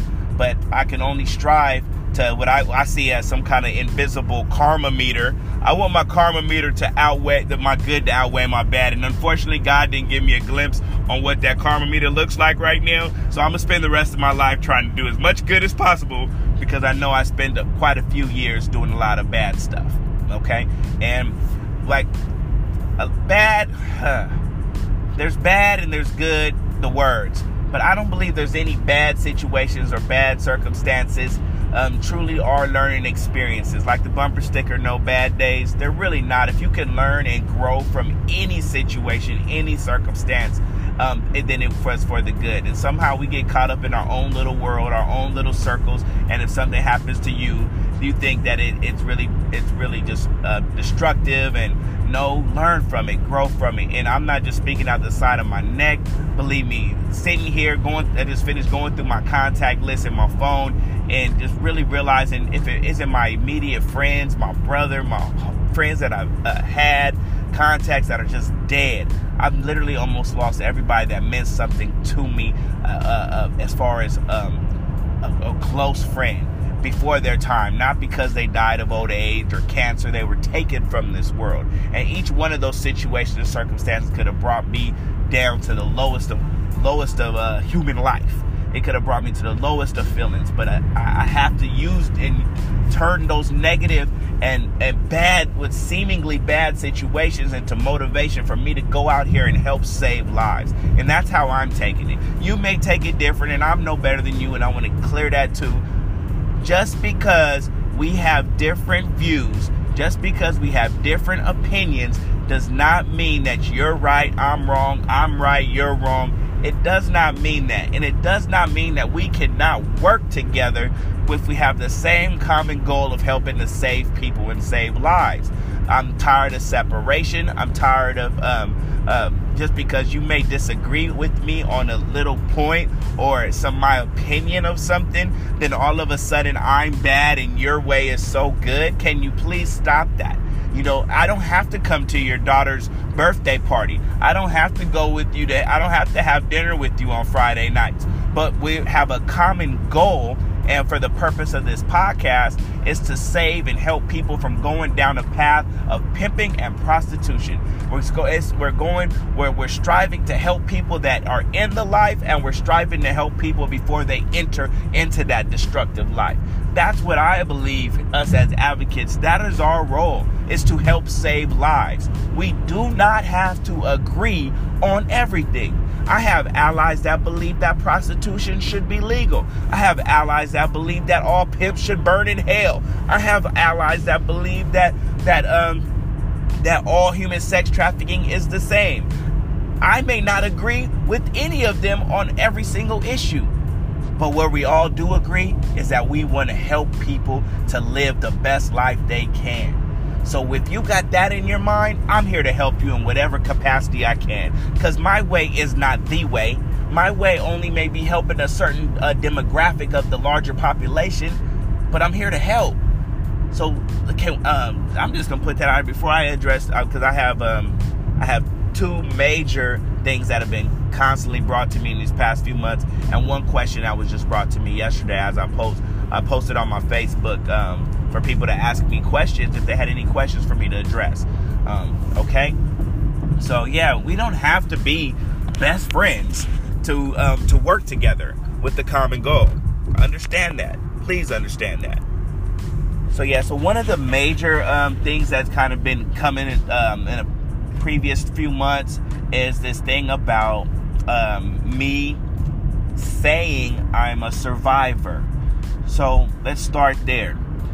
I don't know, it, it may have come from a couple different ways. So I really don't go around just saying I'm a survivor, and I really don't say um, I'm a survivor of human sex trafficking. Okay, but I, I had made a LinkedIn article one day on my LinkedIn page that said, "Am I a survivor too?" And I had wrote in there in detail why. I wish I would have printed it out. I could have read it right now. Um, but I wrote in there in detail why I uh, kind of just asking the question um, and answering the question at the same time. So for one, I you don't have to agree with me. It's okay. That does not make me bad and you good because you don't agree with me. And I don't run around saying I'm a survivor, although I am understand this. Listen, chill, sit back for a second before you got mad already. See, he said it. He said he's a survivor. I told you. Relax. Okay? I am 37 years old. I come from a background of destruction. I come from a background of really not one male on on either side of my family that I could even say that I'm proud of or would pattern my life after. Not one. Okay? I come from a, a um, drug infested community in the, born in the 80s. I come from a gang banging background. I, most of my friends are dead, and not dead because they died of cancer, not dead because they, they died of old age. I've been losing close friends since I was 12 years old to murder. Okay? I've been losing friends like that. So we will start there. I don't know what your definition of the word survivor is, for me, when I was young, if you made it to 18, you were lucky.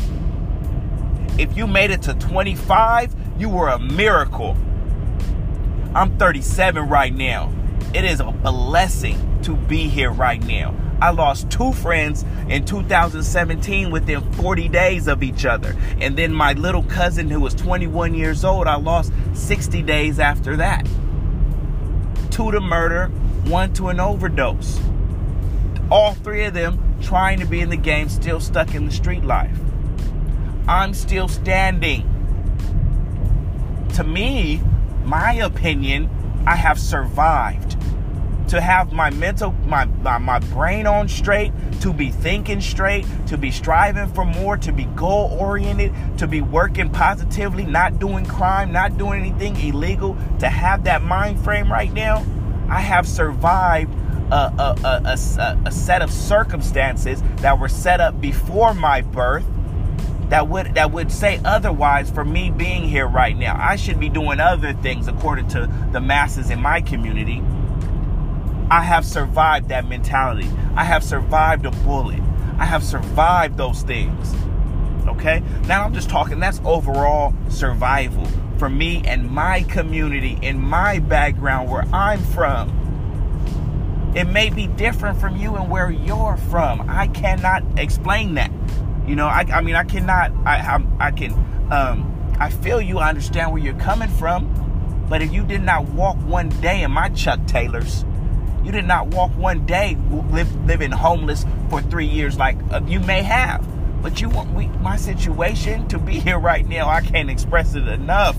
I have survived an overall uh, um, destructive situation for over 30 years. Okay, so that's the overall survival. And if you ever hear me saying I'm a survivor, which I will try not to ever, because I don't even want to be in that category, like that's what I am only.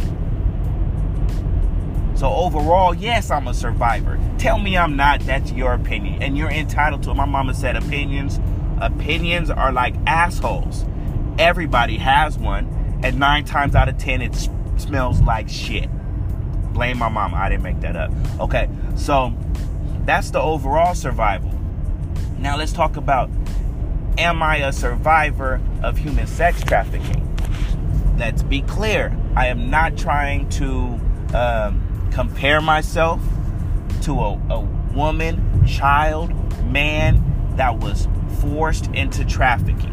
That wasn't that was trafficked. I'm not I can no way ever compare myself to those people or the people that have gone through um, kidnapping, gone through torture, gone through forced into selling themselves for sex.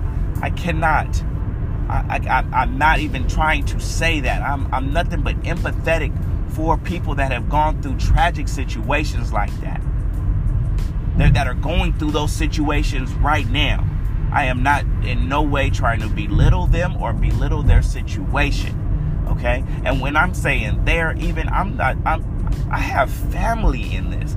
I have friends in this. I'm talking about that are selling themselves and have sold themselves for money. Okay, this is not no um, no mystery topic for me or something I read about or I'm just aware of because I learned through an awareness rally after I did an awareness run. No, no, I, I'm a, I'm thoroughly knowledgeable and aware of of the, that situation. But when I say I'm a survivor of that, if I say that, I, meaning that that world that um, you know I might have been on the other end as a, a former pimp, but I'm alive most of the pimps I know have died or have lost their life or went to prison. You know, once again, like I, I spoke on the overall, but in a way, can you can you understand me a little bit? Just a little bit. I survived that era from 1996 until or, uh, 2008. I'll give it one of the biggest human sex trafficking epidemics that ever happened in America next to the transatlantic slave trade happened here in, in America, in the in the San Diego where I'm from. Why this why why is this podcast even titled Raised in Pimp City? Literally, I feel in comparing, I was raised in a city that bred pimps as a young kid. I have made it out of that mind frame. I have made it out of that situation. I have people that I know that are still stuck in that mind frame. I have survived the greatest epidemic, the, the, one of the greatest epidemics of sex trafficking and really pimping and prostitution in America. I have survived that and you could um, people feel like they could just coin the, the term survivor. I know people that are survivors of domestic sex, uh, uh, not, uh, excuse me, domestic violence. I know people that are survivors of, of, of drug addiction. I know people that are survivors of violent attacks, survivors of war. There are many different types of survivors, right? Maybe I'm wrong. Okay, but I'm gonna reframe for the sake of I don't want to come across like I am comparing, and I don't want to come across like I am. Um, I don't. I just. I don't want people to feel bad. You know, I have a, a heart, and I don't want people to, eh, especially survivors that have uh, that have gone through human sex trafficking. I don't want them to feel bad about themselves and their situation. Okay? So I'm gonna reframe, and I have been. I don't even go around saying that. People have put that on me, and it almost seems like people are putting stuff on me because they want me to be a bad guy. Maybe because they have not recovered from their own situations. I don't know. I don't know. But one thing's for sure, it's not on me to make everybody feel happy and good. I have a job to do out here, and that's saving lives. And I'm going to focus and concentrate on saving lives, not bickering, not petty stuff. I will not. Sorry. But yeah, so, um, I, I'm, I'm a survivor. All right. Where's my next question? I got my notes. I didn't want to miss nothing today you know because once this is done and this is out here we, I, I, may talk to somebody that wants to meet and talk about these things more but I'll, at first i'm just going to point you to the podcast because i shouldn't have to keep continuing to explain this and talk about this although i will although i will i really don't want to i want you know what you resist will persist what you concentrate on you will get more of that's why i keep pushing the line of um, I know this is Human Sex Trafficking Awareness Month, but I really hope the rest of the year can be Human Sex Trafficking Solution Year. Okay, we're aware. If all these, I go to, I'm in a, several different conferences with brilliant minds. We have uh, people, letters behind their name, PhDs, and we got all these different people, counselors, researcher this, researcher that. We have lived experience experts. We have all these different people in the room, and we seem to be having the same meeting repetitively. Where we're talking about awareness and all this stuff. Can you imagine if we had brought all these brilliant minds to one place and we the whole time of this conference this two-day conference this one-day conference these week-long conferences we actually all just sat and worked on solutions guess what we would have, folks? Guess what we would have? okay, you work, my, my, my bro, my friend, he tells me, you know, you concentrate on problems, you get more problems.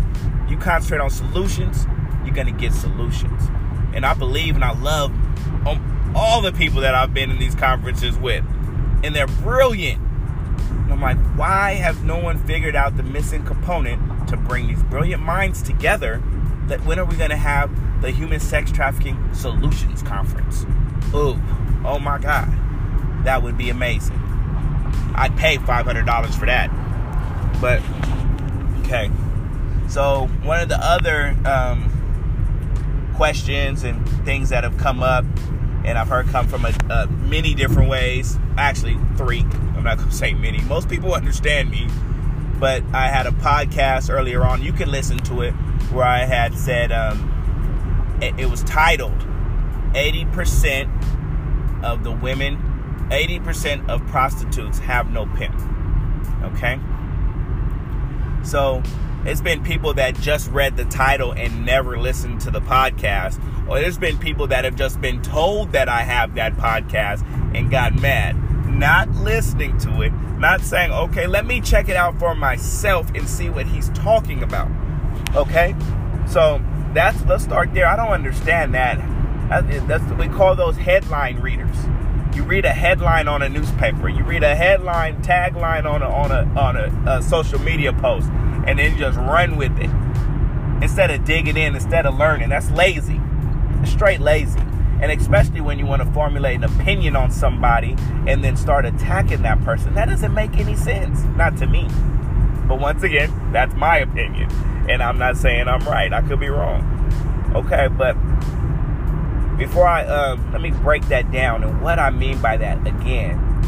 First, even more so now than ever, um, I'm breaking away from comparing and the, the, the background that I come from. Let me be very specific. We never called this human sex trafficking. That is a new term to me, and I believe a new term being used like it is used right now for the past maybe five, six years. Okay? Before that, where I come from and the background that I come from is inner city, predominantly black,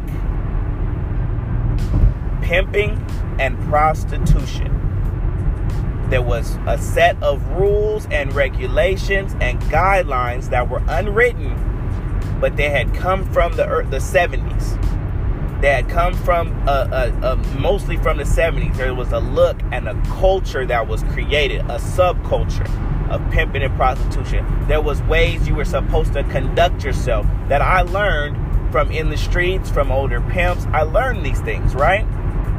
And for the most part, me and my friends applied those things, and we we when I, I'm, I'm 17 years old, 18 years old, 19 years old, kids. We were kids, um, but trying to abide by these rules that were um, we we had learned.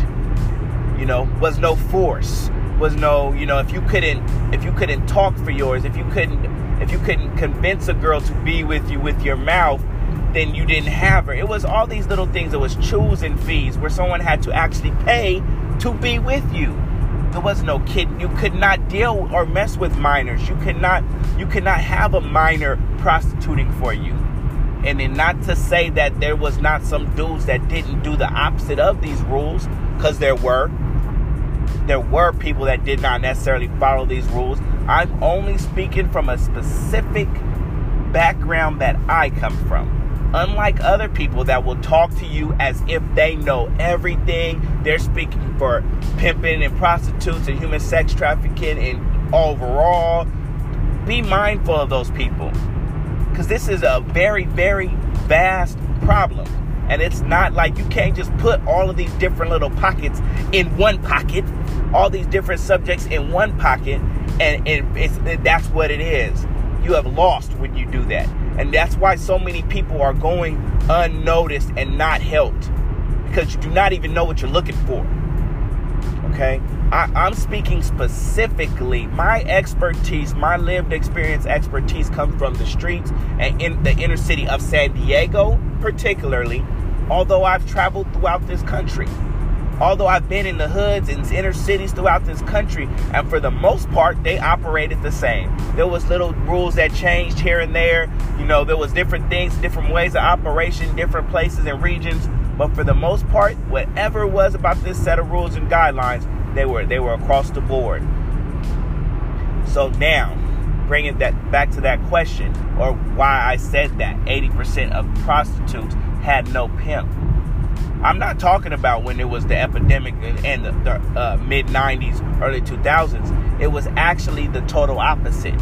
It was rare for me to know or find a girl, a woman that did not have a pimp that was in the game. It was not. It was not. That was not going on like that. There was some girls that called. We called them renegades.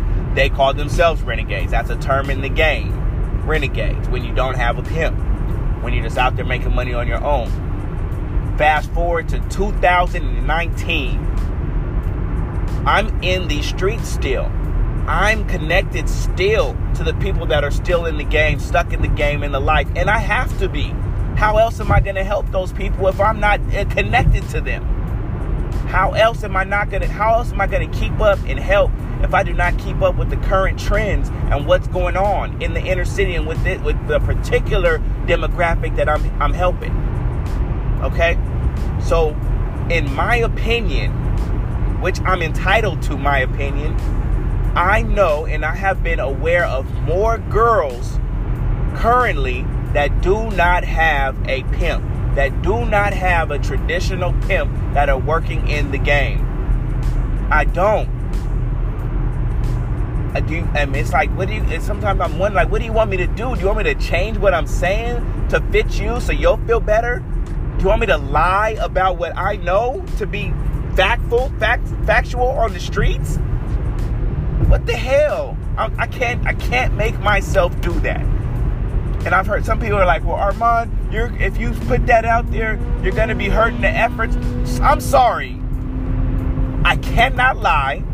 And my job is to put out the information that's there so people can have a full overall idea of what's going on.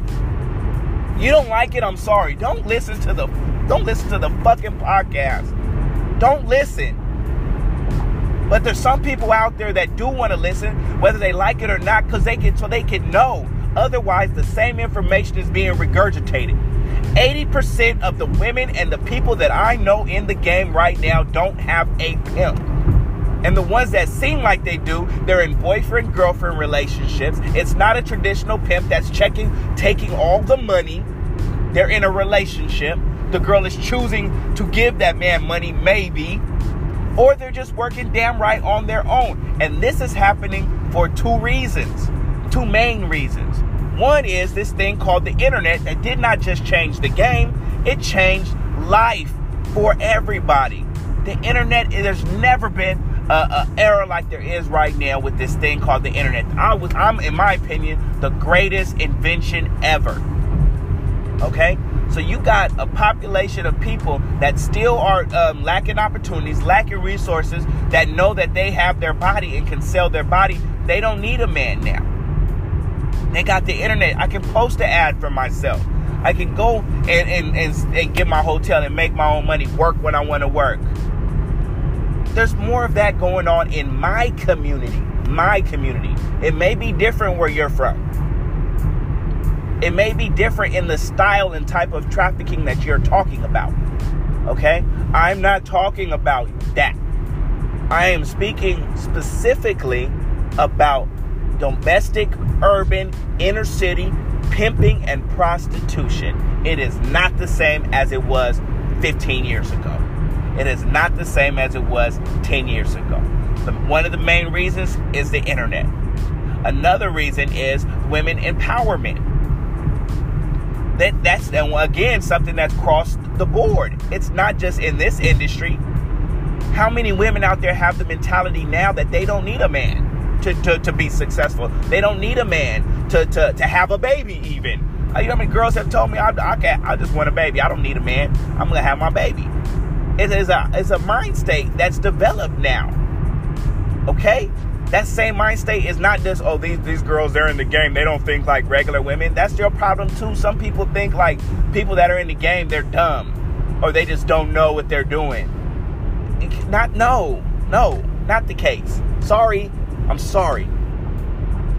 And uh, um, shoot, maybe it's three. Let me give that third, that third reason why the, the um, that part of that why 80%. I believe, my opinion. I could be wrong, but my opinion, my observations.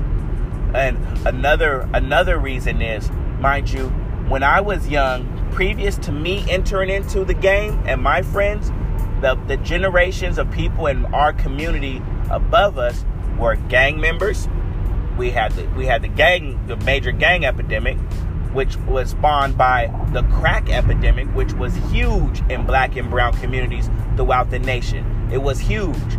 That is what we can i was born i'm a born in 81 i'm an 80s baby. I was there when the world went crazy over crack cocaine. When my family was destroyed and tore up over crack cocaine. When kids were getting shifted and put into uh, um, uh, foster homes when, when uh, dads were going to jail, when moms were getting strung out, when dudes, with dads were getting strung out. I lived through that. I was born in that. Okay? I did not, I wasn't born with a lot of pimp. I didn't know what a pimp was until I was 15, 16. A real pimp. Pimp to me was just that cool word that meant you get a lot of girls or you dress nice. That's what pimp was to me because we weren't exposed to it. So in my generation, when we came into pimping and prostitution at um, 16 years old, 17 years old, I'm saying at least 65, 70% of my peers, male and female, the girls I went to school with, the guys I went to school with, we merged into pimping and prostitution together. Together. Okay? We went into this together. So we started this over.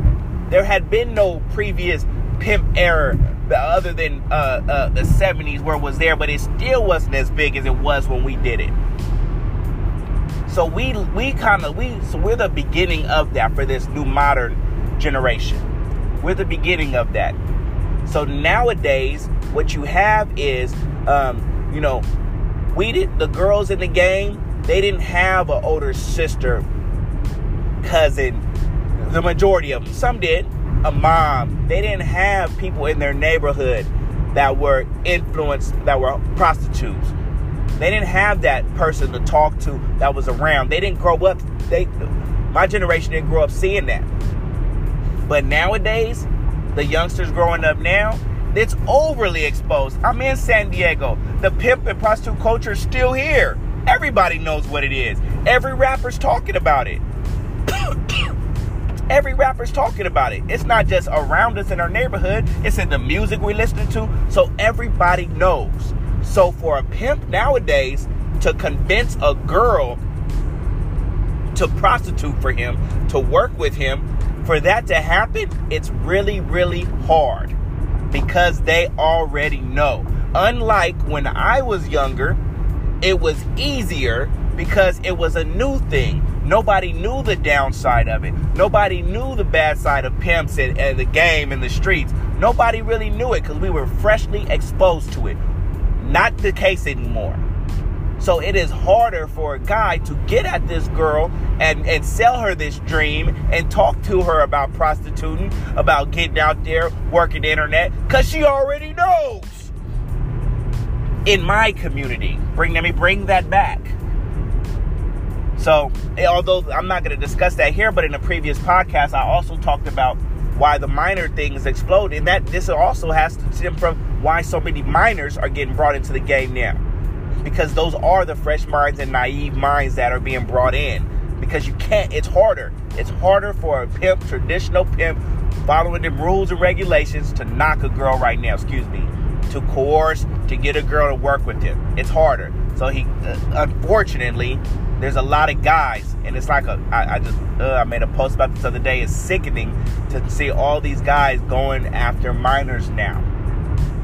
And it's happening. So, um, so, yes, I'm sorry if you disagree. You may be operating in a different field, a different, uh, when it comes to human sex trafficking. But where I'm from, I'm going to be real specific. In San Diego, in the inner cities of San Diego, it's coming from Southeast, Valley, East Dago, there are more women that I know that are prostituting by themselves without a pimp. And when I'm talking about prostitute, I'm not talking about they posting their own ads. They working when they want to work. They're doing their thing because still, with all this awareness and all these people talking and knowing that uh, wanting to end human sex trafficking, nobody's really pushing the line to st- to hit the root of the problem, which is a lack of opportunity, a lack of resources, and a lack of prevention work. It's not happening yet. So yeah, I'm not I'm not getting off of what I said. What I said is correct. It may not apply to where you are or overall. There may be more girls working for people overall in all the human sex trafficking, but I'm not under that umbrella. I'm talking real specific here. Real specific. Okay. Huh. Sorry, um, it may seem this is kind of emotional for me because, like I said, when people ask me, they, they people question. There's been private meetings about me and um, about uh, should we allow him into our. Let me address that too. Should we allow him into this community? How should we feel about a former pimp being in this community? Excuse me. Most of y'all are new to the community. I, I'm, I'm born in this community.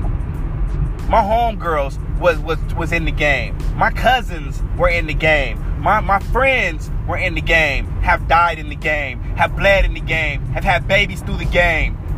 I don't. I'm not in your community. Welcome to mine. How about that? Now the advocacy community. Yes, I may be new to coming in to, to y'all, but I'm coming in to help you. Please don't reject me. You know what I mean? I, I could care less because I'm going to do the work that I need to do anyway because the demographic and the people that I help don't even know you exist. Okay.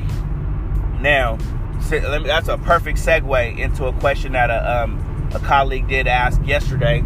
And she asked me about my girls that I had that were in the game. And if I got her correct, she asked, did was there ever anybody, any outreach to them um, let me read this exactly. Did I ever see advocates or anyone reaching out to my girls? Um, 100%, not one time. I've never, I never even knew there were advocates out there. For the 20 years I was in and around the game, I've never seen them, never heard of them, didn't know that there was such a thing. um, and um, I was talking to my assistant yesterday, and she told me, you know, because I brought that question up to her, and she had told me about a religious group that had came up, approached her um, online, you know, because she was working online um, when, back in the day, and, and they had a uh, start sending her messages, emails. They would call her number. She ended up um, storing their name in there, so she wouldn't answer. But they were calling, just telling they were praying for her.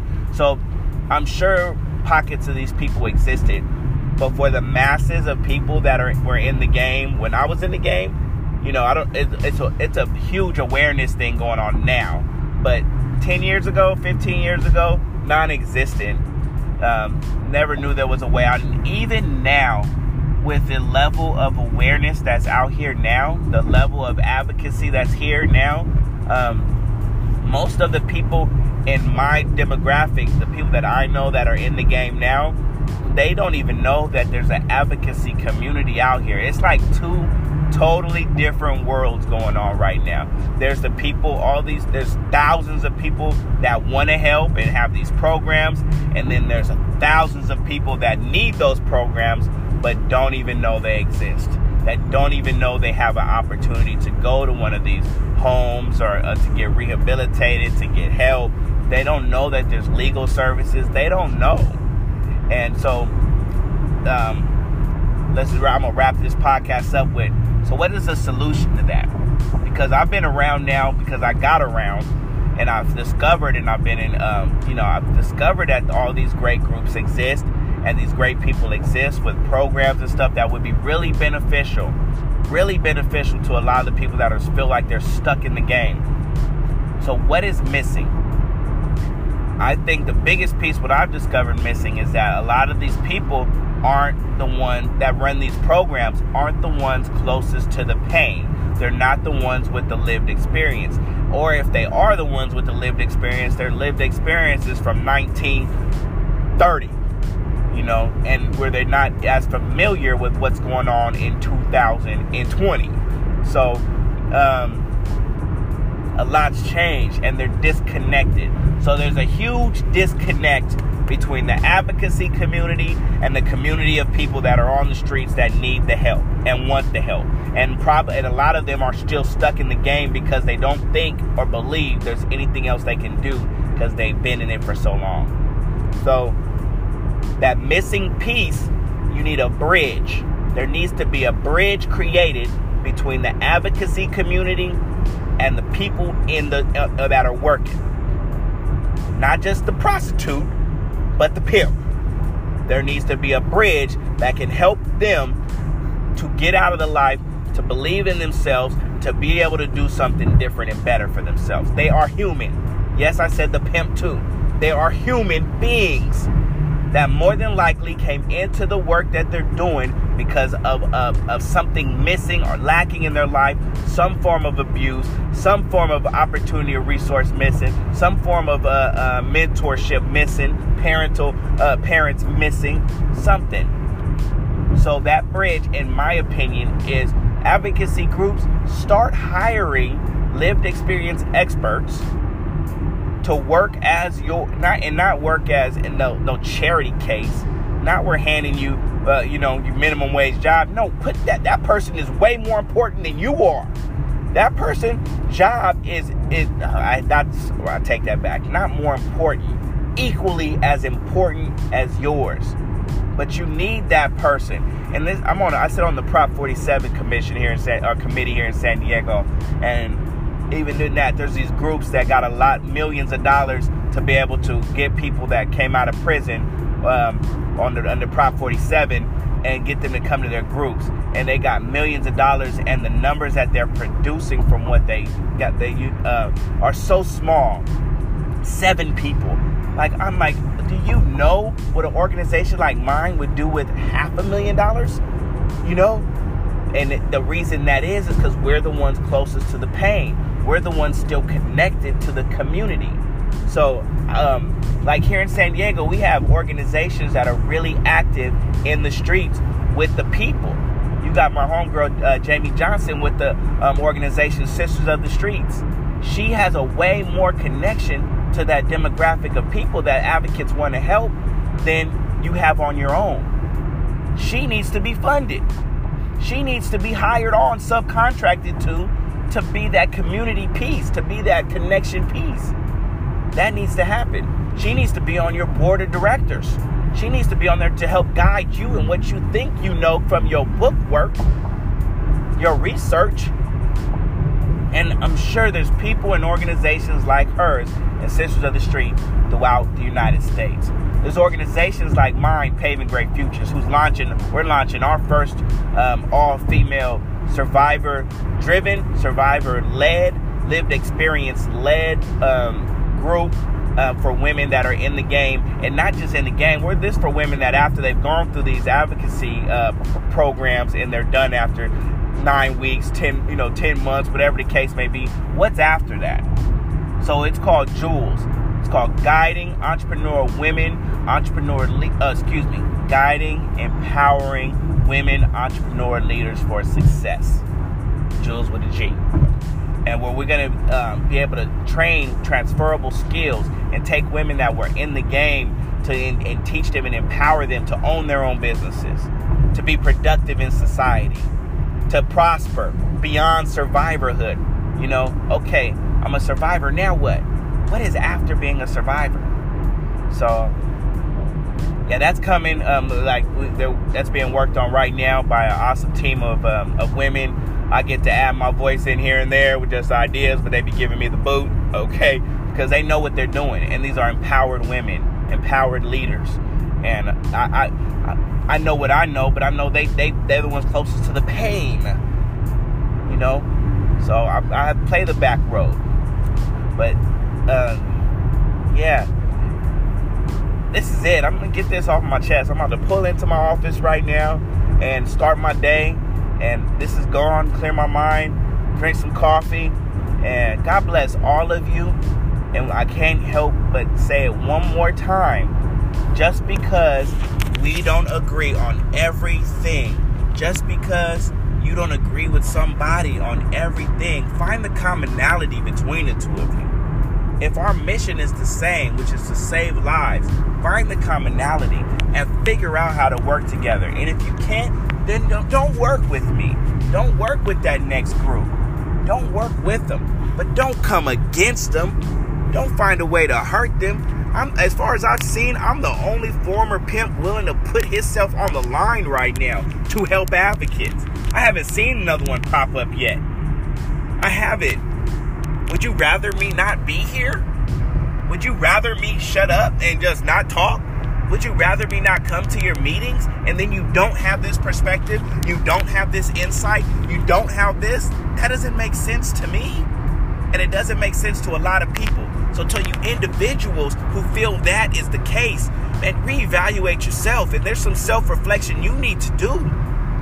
Maybe there's some hurt and pain you ain't got over yet. Address that. Not for me, for your own self. You live one time. Get some clarity, get some self awareness, and help yourself to be a better person, the best person you can be. Or you're not, you're, you're actually damaging people and not helping them.